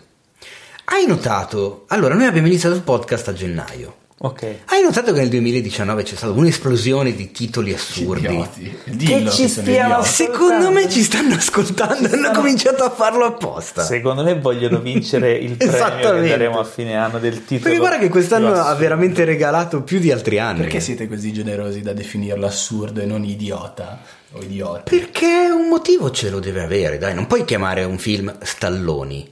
Effettivamente a sto, a sto giro ha ragione. No, siamo- Non capisco il sottotitolo Business is No, Business. però che- mi viene, mm, al così. contrario mi viene da dire che un sacco di film vengono distribuiti lasciando il titolo originale perché non potevano lasciare il titolo originale in questo caso? Perché non... Perché? Che, che cos'è? Eh? No, no, fa ridere perché Stalloni. Vabbè, Hustler. Hustlers. Dai. No, Hustlers. Hustlers Eh, sì. Eh, vuol dire gente che si sbatte per fare soldi. Esatto. Mm, Non c'è una. non c'è Insomma, una. Non c'è una Sì, anche. Beh, anche. Stallone. Diciamo che la- la- Sbattone. Però sarebbe, non sarebbe stato male Sbattone, vedere il trailer Lopez, con Cardi B sbattone. e Jennifer Ecco, Lopez. Questo tipo di umorismo è, que- Sbattoni. è quello che bisogna, bisogna combattere relativamente a questo film. Che non è un film così. Che non è un film Esatto. così. Eh, qui- quindi Allora, parlacene. comunque Ah, devo parlarvene eh, la, la certo. traduzione, la definizione in italiano è hustlers, persona eh, energica, persona attiva, truffatore, anche truffatore. Quindi in Ah, questo caso quindi è poteva essere truffato imbroglione, imbro- in- Ah, le in- ok. truffatrici, Truffa- truffatrici, Truffatrici. Tru- tru- eh? Quella roba truffatrici. Ok. Truffatrici. Dai, pirina Beh, però, però, raga, eh, vuoi mettere con le ragazze di Wall Street che Business richiama is un po', business. No, che richiama un po' Wolf The Wolf of Wall Street, e certo. Business is Business che richiama Business is business. Rischi, rischi business. Rischi business. è È uguale. No, però le ragazze Dai, di Wall di questo film. Ma le Bischi business, cosa stavi dicendo? Le ragazze di Wall Street ci poteva stare, non capisco l'aggiunta di business is business, anche perché se devi italianizzare un titolo, perché poi devi mettere un sottotitolo in inglese? Allora, Vabbè, ma ragazzi, ma ci stiamo rendendo conto che stiamo parlando da 5 minuti di e un non del titolo? film. Ah, Le domande sono tre. Dimmi. Domanda 1. È bello? Sì, Perché? Perché la regista è molto brava, racconta una storia che sotto una patina di eh, donne formose, un mondo molto glamour, molto patinato, molto sbrilluccicante, luci di led, luci violacee, cose del genere, invece ha, un- ha una polpa, ha una storia da raccontare, ha un messaggio da trasmettere. Quindi bello sostanzioso. Sì, Tratto da una storia vera. Tratto da una storia vera, quindi partito da un articolo del New York Magazine e a quanto ha dichiarato Cardi B, che prima di fare la rapper faceva la stripper, ha fatto esattamente le stesse anche a cose. lei è successo di farlo quando faceva la stripper. Quindi diciamo che il New York Magazine ha scoperchiato un vasetto, ma eh, appunto non era solo quel caso isolato la, la- la situazione Perché che comunque racconta il film. il, il film racconta la storia di cos'è? ehm, Diamond che è una giovane ragazza che inizia a fare la Spogliarelliste. No, la balle- in realtà sono sì, sono spogliarelliste, sì, fondamentalmente sì, però poi il punto è la, la pole dance, ok? Il ballo Ok. col palo. E conosce Ramona, lei è inesperta, Ramona inizia a insegnarle, ok, ovviamente è Jennifer Lopez, inizia a spiegarle i trucchi del mestiere fino al punto in cui si rendono conto che vengono oggettizzate e non guadagnano abbastanza per poter fare quello che vogliono fare nella loro vita e decidono di ribellarsi contro questo sistema che è fondamentalmente molto maschilista e ultracapitalista perché l'oggetto poi delle loro truffe sono gli uomini di Wall Street che eh, tramite un, un sapiente cocktail di MDMA e mm, chetamina vengono drogati e, E vanno a vedere Santa Sangre. Eh, no, quella è la- l'ayahuasca, sì, Ok. ayahuasca. E vengono, vengono circuiti e, e turlopinati e in seguito rapinati da queste ragazze. Quindi, Beh. questa è la seconda domanda che mi hai detto. È bello, E sì, la- è bello. ok. Perché è bello? È bello, Perché- e la- attenzione, è bello secondo te. È bello, ti è sì, è chiaro, piaciuto. Allora, secondo perché- me, secondo me è un film ben costruito, è, mm, ha una bella storia, ha qualcosa da dire. Secondo me la regista è molto brava, ne viene da eh, due altri lungometraggi. Il primo era Cercasi di amore per la fine del mondo con Steve Carell, che ha una, commedia, una commedia che consiglio. Commediola. Commedia- sì, perché il è una- genere delle commediole. perché è una com- mi è venuto commediola perché è un film, nonostante parli di temi anche molto importanti, è molto leggero. Mhm, Vabbè, una, Quindi è una, una commedia con Steve Carell eh, che tratta appunto di un uomo che si ritrova a essere lasciato da- dalla propria fidanzata quando si scopre che di lì a un anno il mondo finirà perché verrà colpito da un asteroide. E Vabbè, lo consiglio. Sì, ho, di- ho dilaga- ho Eh, dilagato, ho dilagato. eh, Terza dilagato, domanda su dilagato. Hustle? La terza domanda è: Terza domanda. Jennifer Lopez sarà candidata all'Oscar e potrebbe vincerlo? Questo non te lo so dire, nel senso che non so se verrà candidata, non so se potrà vincerlo. È stata dai la nel- parte. nella parte è estremamente convincente. Mi ha Ti ha piaciuto, convinto? mi ha convinto, Ti mi è piaciuto Eh, molto. Interessante. Abbiamo, siamo arrivati a Aspetta, una però quadra chiariamo un secondo da dove nasce questa domanda. Dal fatto che negli Stati Uniti tantissime persone stanno dicendo che a Lopez probabilmente a questo giro si becca la sua prima nomination agli Oscar. Ci potrebbe stare. Lopez che per chi si diverte a vederla solo come quella di... In questo momento non mi viene in mente neanche una canzone di Jennifer Lopez. Come no, Jennifer dai. on the Block. Eh, no, no, ah, no, giusto, è vero. No. Don't, get fooled, don't get fooled by the rocks that I got. I'm still Johnny from the On the block. Block. A me mi vengono in mente solo canzoni di Beyoncé, quindi non ho detto. Eh, non so perché. vabbè, comunque, quella roba lì. La cara Jennifer ha al suo attivo anche una nomination ai Golden Globe. Quindi è proprio Ma guarda che è brava a E ha iniziato a recitare ben prima di, di fare la cantante. Ecco. Chiusura- Ecco. Waiting for tonight. Oh. Ecco, In quella chiusura volevo dire faccenda quello. posso dire che è Cioè, un voi... eh, film beh, che secondo me è stato molto frainteso. Sì, E anche forse, secondo e forse anche un po' pubblicizzato male, nel senso che vedendo i commenti sui social, eh, mh, piuttosto che parlando con le persone, si ha questa immagine di un film estremamente frivolo, perché Mhm. mostra un contesto frivolo, ma non è tutto là. Cioè, c'è di più C'è un certo c'è, di, c'è di più sotto. Forse è un problema di... Oltre alle gambe c'è di Ma Forse no, è ma un problema perché del devi- marketing di questo film. È, stato- è difficilmente è difficile far comprendere Difficile, al sì, pubblico di che esatto. si tratta Sì. senza probabilmente spoilerarlo. Poi- Comunque, io sono super curioso, sto aspettando, non sono ancora riuscito ad andare a vedere, ma lo farò al più presto. Comunque, se volete una recensione più esauriente, la trovate su cinefax.it. Scritto da? Non lo so. Dai. Da me l'ho scritta io. Scritto- bravo, e l'ho bravo. scritta e l'ho raccontata decisamente meglio di quanto ho fatto adesso. Vabbè, ma perché, perché ti Spero. emozioniamo. Ma perché, perché mi mettete fretta, mi tutti che- guardate, ma mi lo sappiamo tutti che a scrivere sei molto più bravo rispetto che a parlare e soprattutto mentre No, parli vabbè. ti vediamo che sei qui, mentre scrivi invece non ti vediamo e quindi evidentemente le cose le scrive qualcun altro. Ma andiamo avanti con la puntata. che simpatico che. Dicevo, eh, non sono ancora riuscito ad andarla a vedere, Hustlers, perché mi rifiuto di chiamarlo in altro modo, perché Bravo. sto passando le mie notti con, con Death Stranding. Quanto Cos'è Death invidio, Stranding? quanto ti invidio, quanto allora, invidio. perché parliamo di un qualcosa che non è un film? Ah, ho in capito. vabbè, caso? ci vediamo dopo. Perché, di- cioè, in realtà non non, ha non molte capisco questa reticenza Allora, di Teo. Perché non ce l'ho. Ah, ok. Cosa non c'è? Ah, perché non ce l'hai, No, quindi sei invidioso. Io c'ho giusto la Wii. Figurati Madonna. dove posso arrivare Allora, a parlare di certe eh, cose. questo è uno dei giochi più attesi degli ultimi 5 anni. Sì. Non so quando è stato Forse annunciato un po' di tempo forse fa, di più, anche di no. più. No, Eh, vabbè, no, non l'hanno annunciato prima di 5 anni fa. No, ragazzi. perché in realtà eh, allora, l'autore Hideo Kojima è un game designer strafamoso, è diventato, ha assunto il ruolo di personaggio di culto nel mondo dei videogame e non Grazie solo, a- grazie alla serie Metal Gear Solid. Eh, ma lui è- ha sempre avuto questo forte legame col cinema. Infatti, nel corso degli anni, appena diciamo, i suoi progetti hanno avuto successo e ha potuto disporre di budget adeguati, ha tirato in ballo eh, star hollywoodiane eh, di vario calibro e soprattutto registi, perché lui è un fanatico, è un cinefilo come noi e non lo nasconde.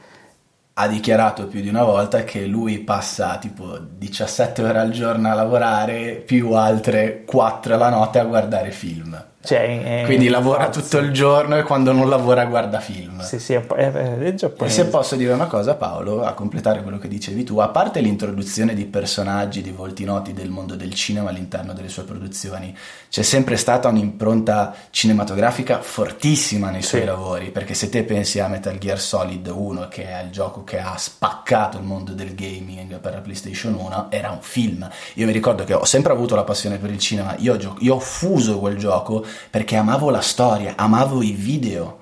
Infatti ci sono un sacco di gamer che imputano a Kojima di essere troppo cinematografico, di dare troppi video, di essere troppo lungo nella narrativa. Ed è per questo che forse sia te che io lo amiamo invece Sì. al contrario. Ma- E tante altre persone ovviamente. Eh, chiaramente. quello che però Scusa lui ha, quello che lui ha compreso, secondo me, del, del modo in, in cui viene, diciamo, subisce l'influenza del cinema e la rigurgita nel, nel suo lavoro e nel- nella creazione di videogiochi, secondo me, è non solo l'aspetto cinematografico, che è quello che arriva subito velocemente a tutti, ma il fatto che i film, e parlo dei film belli, hanno sempre un sottotesto, hanno un messaggio di fondo, hanno qualcosa di più importante eh, da comprendere. E lui ha sempre cercato di inserire questo nei suoi giochi eh, in una maniera spesso non convenzionale, esplorando, sperimentando strade non normali. E in questo caso, in questa nuova produzione, Death Stranding, che tra l'altro è la prima eh, che lui fa completamente indipendente con la sua produzione, ehm, è, è molto su questa linea qui, perché la storia è molto particolare e molto assurda in un mondo post-apocalittico dove appunto il protagonista che è Norman Reedus eh, si trova, è un, è un, fattorino, è un, un corriere. È un postino, diciamo. È un corriere che si trova in un mondo in cui solo lui e pochi altri possono uscire all'aperto e quindi il suo ruolo ha assunto un'importanza vitale perché è l'unico che può trasportare le, oggetti e cose nel mondo. Ma Uh, è un gioco che spinge, cioè l'obiettivo del giocatore è quello di connettere, quello di unire persone lontane um, e non di uccidere, di sconfiggere. Uh, c'è un'impronta verso la positività, verso il riconnettersi con gli altri che fa, diciamo, permea un po' tutto questo mondo che è veramente interessante, anomalo nel mondo dei videogame dove di solito se hai un fucile in mano devi ammazzare la gente ed è interessante perché lui ha cercato di ehm, questa volta eh, trasmettere al mondo quello che lui pensa sia un messaggio importante vedendo come si comportano le persone, in particolare i videogiocatori che spesso e volentieri sono persone che si isolano, che rimangono a casa da sole a giocare più ore del dovuto, che non eh, non facilmente connettono con gli altri eh, e magari tendono poi a diventare ostili e diventare intolleranti. Introversi. Introversi. E invece qui apre diciamo cerca ed è veramente interessante. Io non l'ho ancora ovviamente ho giocato poche ore eh, però mi ha colpito molto. Al di là del fatto che ci siano comunque rappresentazioni digitali iperrealistiche di personaggi cioè di insomma attori come eh, Lea Seydoux, eh, Mads Mikkelsen, cioè poi ci sono, ci sono, registi come Del Toro e Refn. Refn ancora non l'ho visto. Del Toro c'è dall'inizio, è uno dei collaboratori, e altri attori ehm, e attrici famose. Quindi, al di là di quello che è l'aspetto che comunque è accattivante, figo, super cinefilo, super cinematografico, poi dietro c'è questo messaggio in più, questo coinvolgimento, questa cosa in più, che forse è quella la vera essenza del cinema che lui mette nel, in questo mezzo che è il videogame, in cui lui forse riesce a essere uno dei pochi che crea veramente un ponte tra i due media, proprio per il messaggio, per il modo di usare un mezzo per comunicare qualcosa in una maniera sottile e non convenzionale. E esatto, quindi beh, se, se, avete una PlayStation 4, insomma, considerate. Ma anche se non avete una PlayStation 4, io vi consiglierei per vedere do, fin dove ci si è spinti adesso con la, la realtà videoludica, spe, specificamente dove si, è, dove si, è, spinto Hideo Kojima, che per me è un, è un genio, cioè è un visionario per certi versi, secondo me Kojima guardatevi dei trailer, i, i, i, primi trailer di Death Stranding erano, era, erano pazzeschi.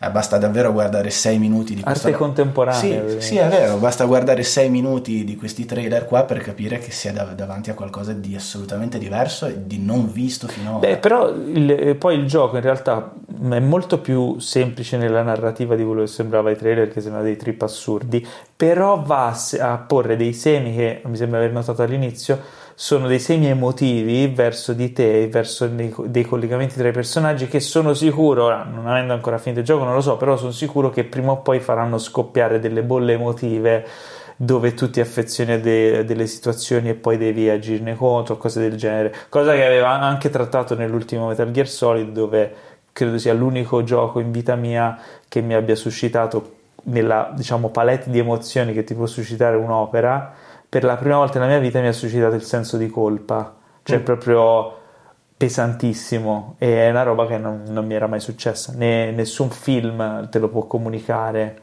Perché oh, forse no, forse alcuni film sì, dove tu ti affezioni tanto a un personaggio e poi vedi che questo eh, fa delle cose terribili e tu ancora un po' ci tieni, però non è vero il proprio senso di colpa perché non sei tu ad no, agire fa fare in prima persona. Certo. In quel caso lì sei tu ad agire in prima persona e io per fare un'azione ci ho messo tipo 5 minuti, sono stato fermo 5 minuti perché non riuscivo a farlo perché avevo il senso di colpa. Posso farti una domanda in chiusura? Mm-hmm. Secondo te con eh, lavori come questo l'arte videoludica si avvicina un passetto al, al cinema, alla settima arte? Secondo me no, sono due cose diverse. Cioè, sono, è come... Non ti ho detto se... No, no, cioè, scusami, no, non volevo dire se arriva la super il videogioco era una cosa a sé stante, cioè una cosa fredda, ti metti davanti e giochi.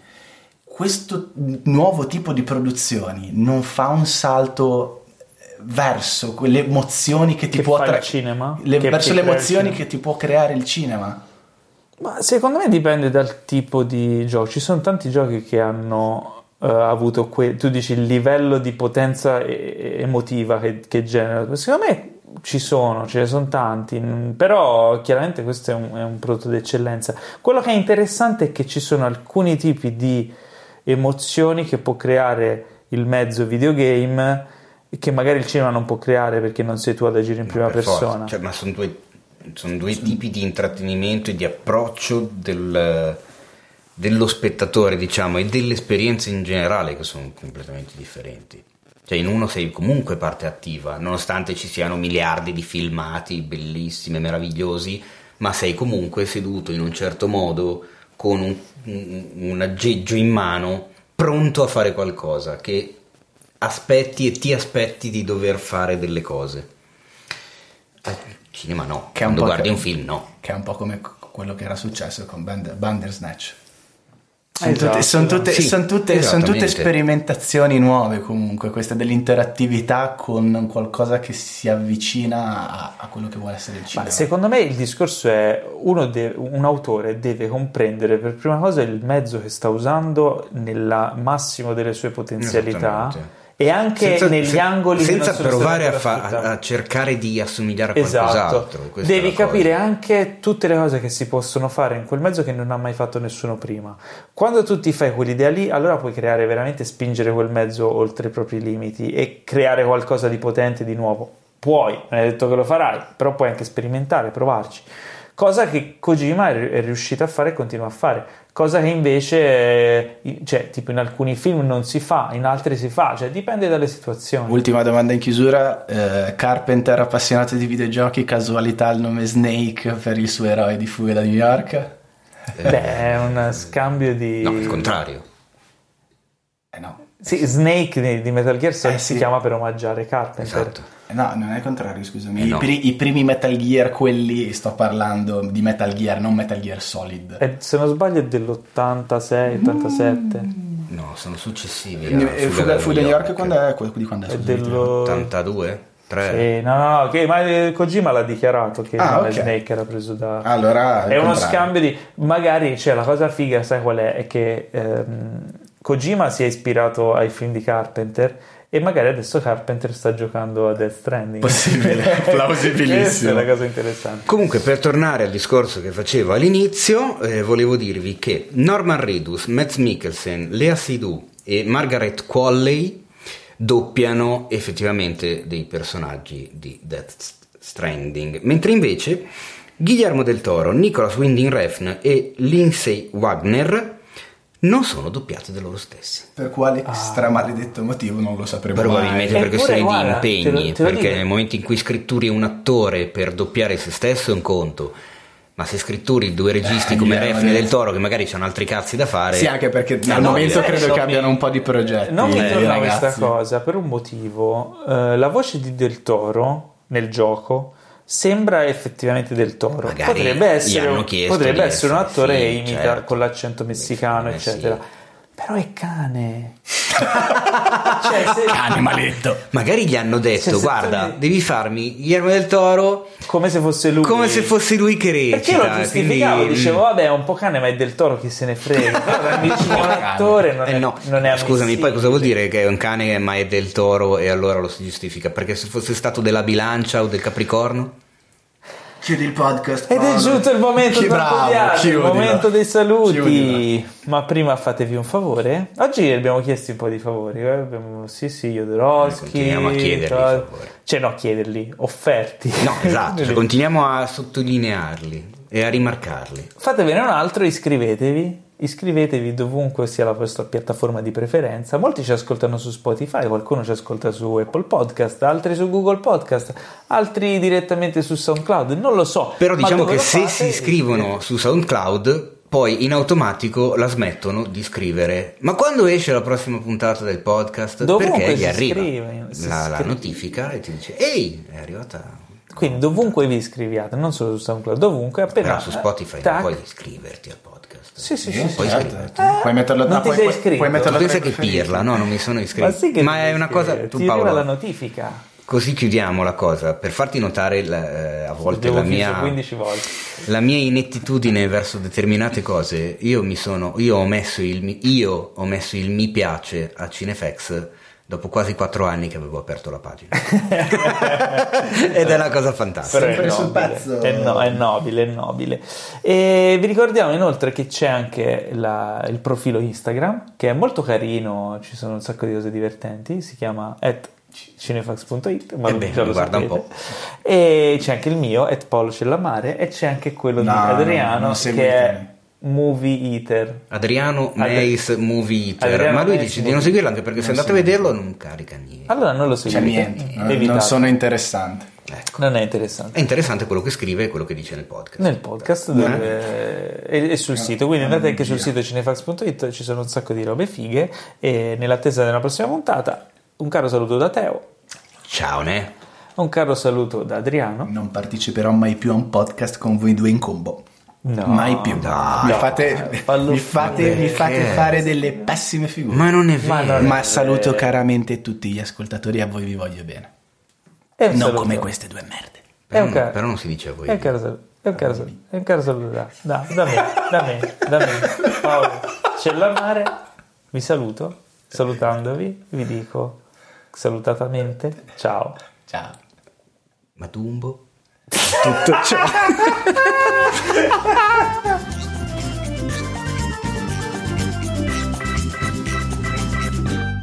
Questo podcast è stato presentato da The Best Blend,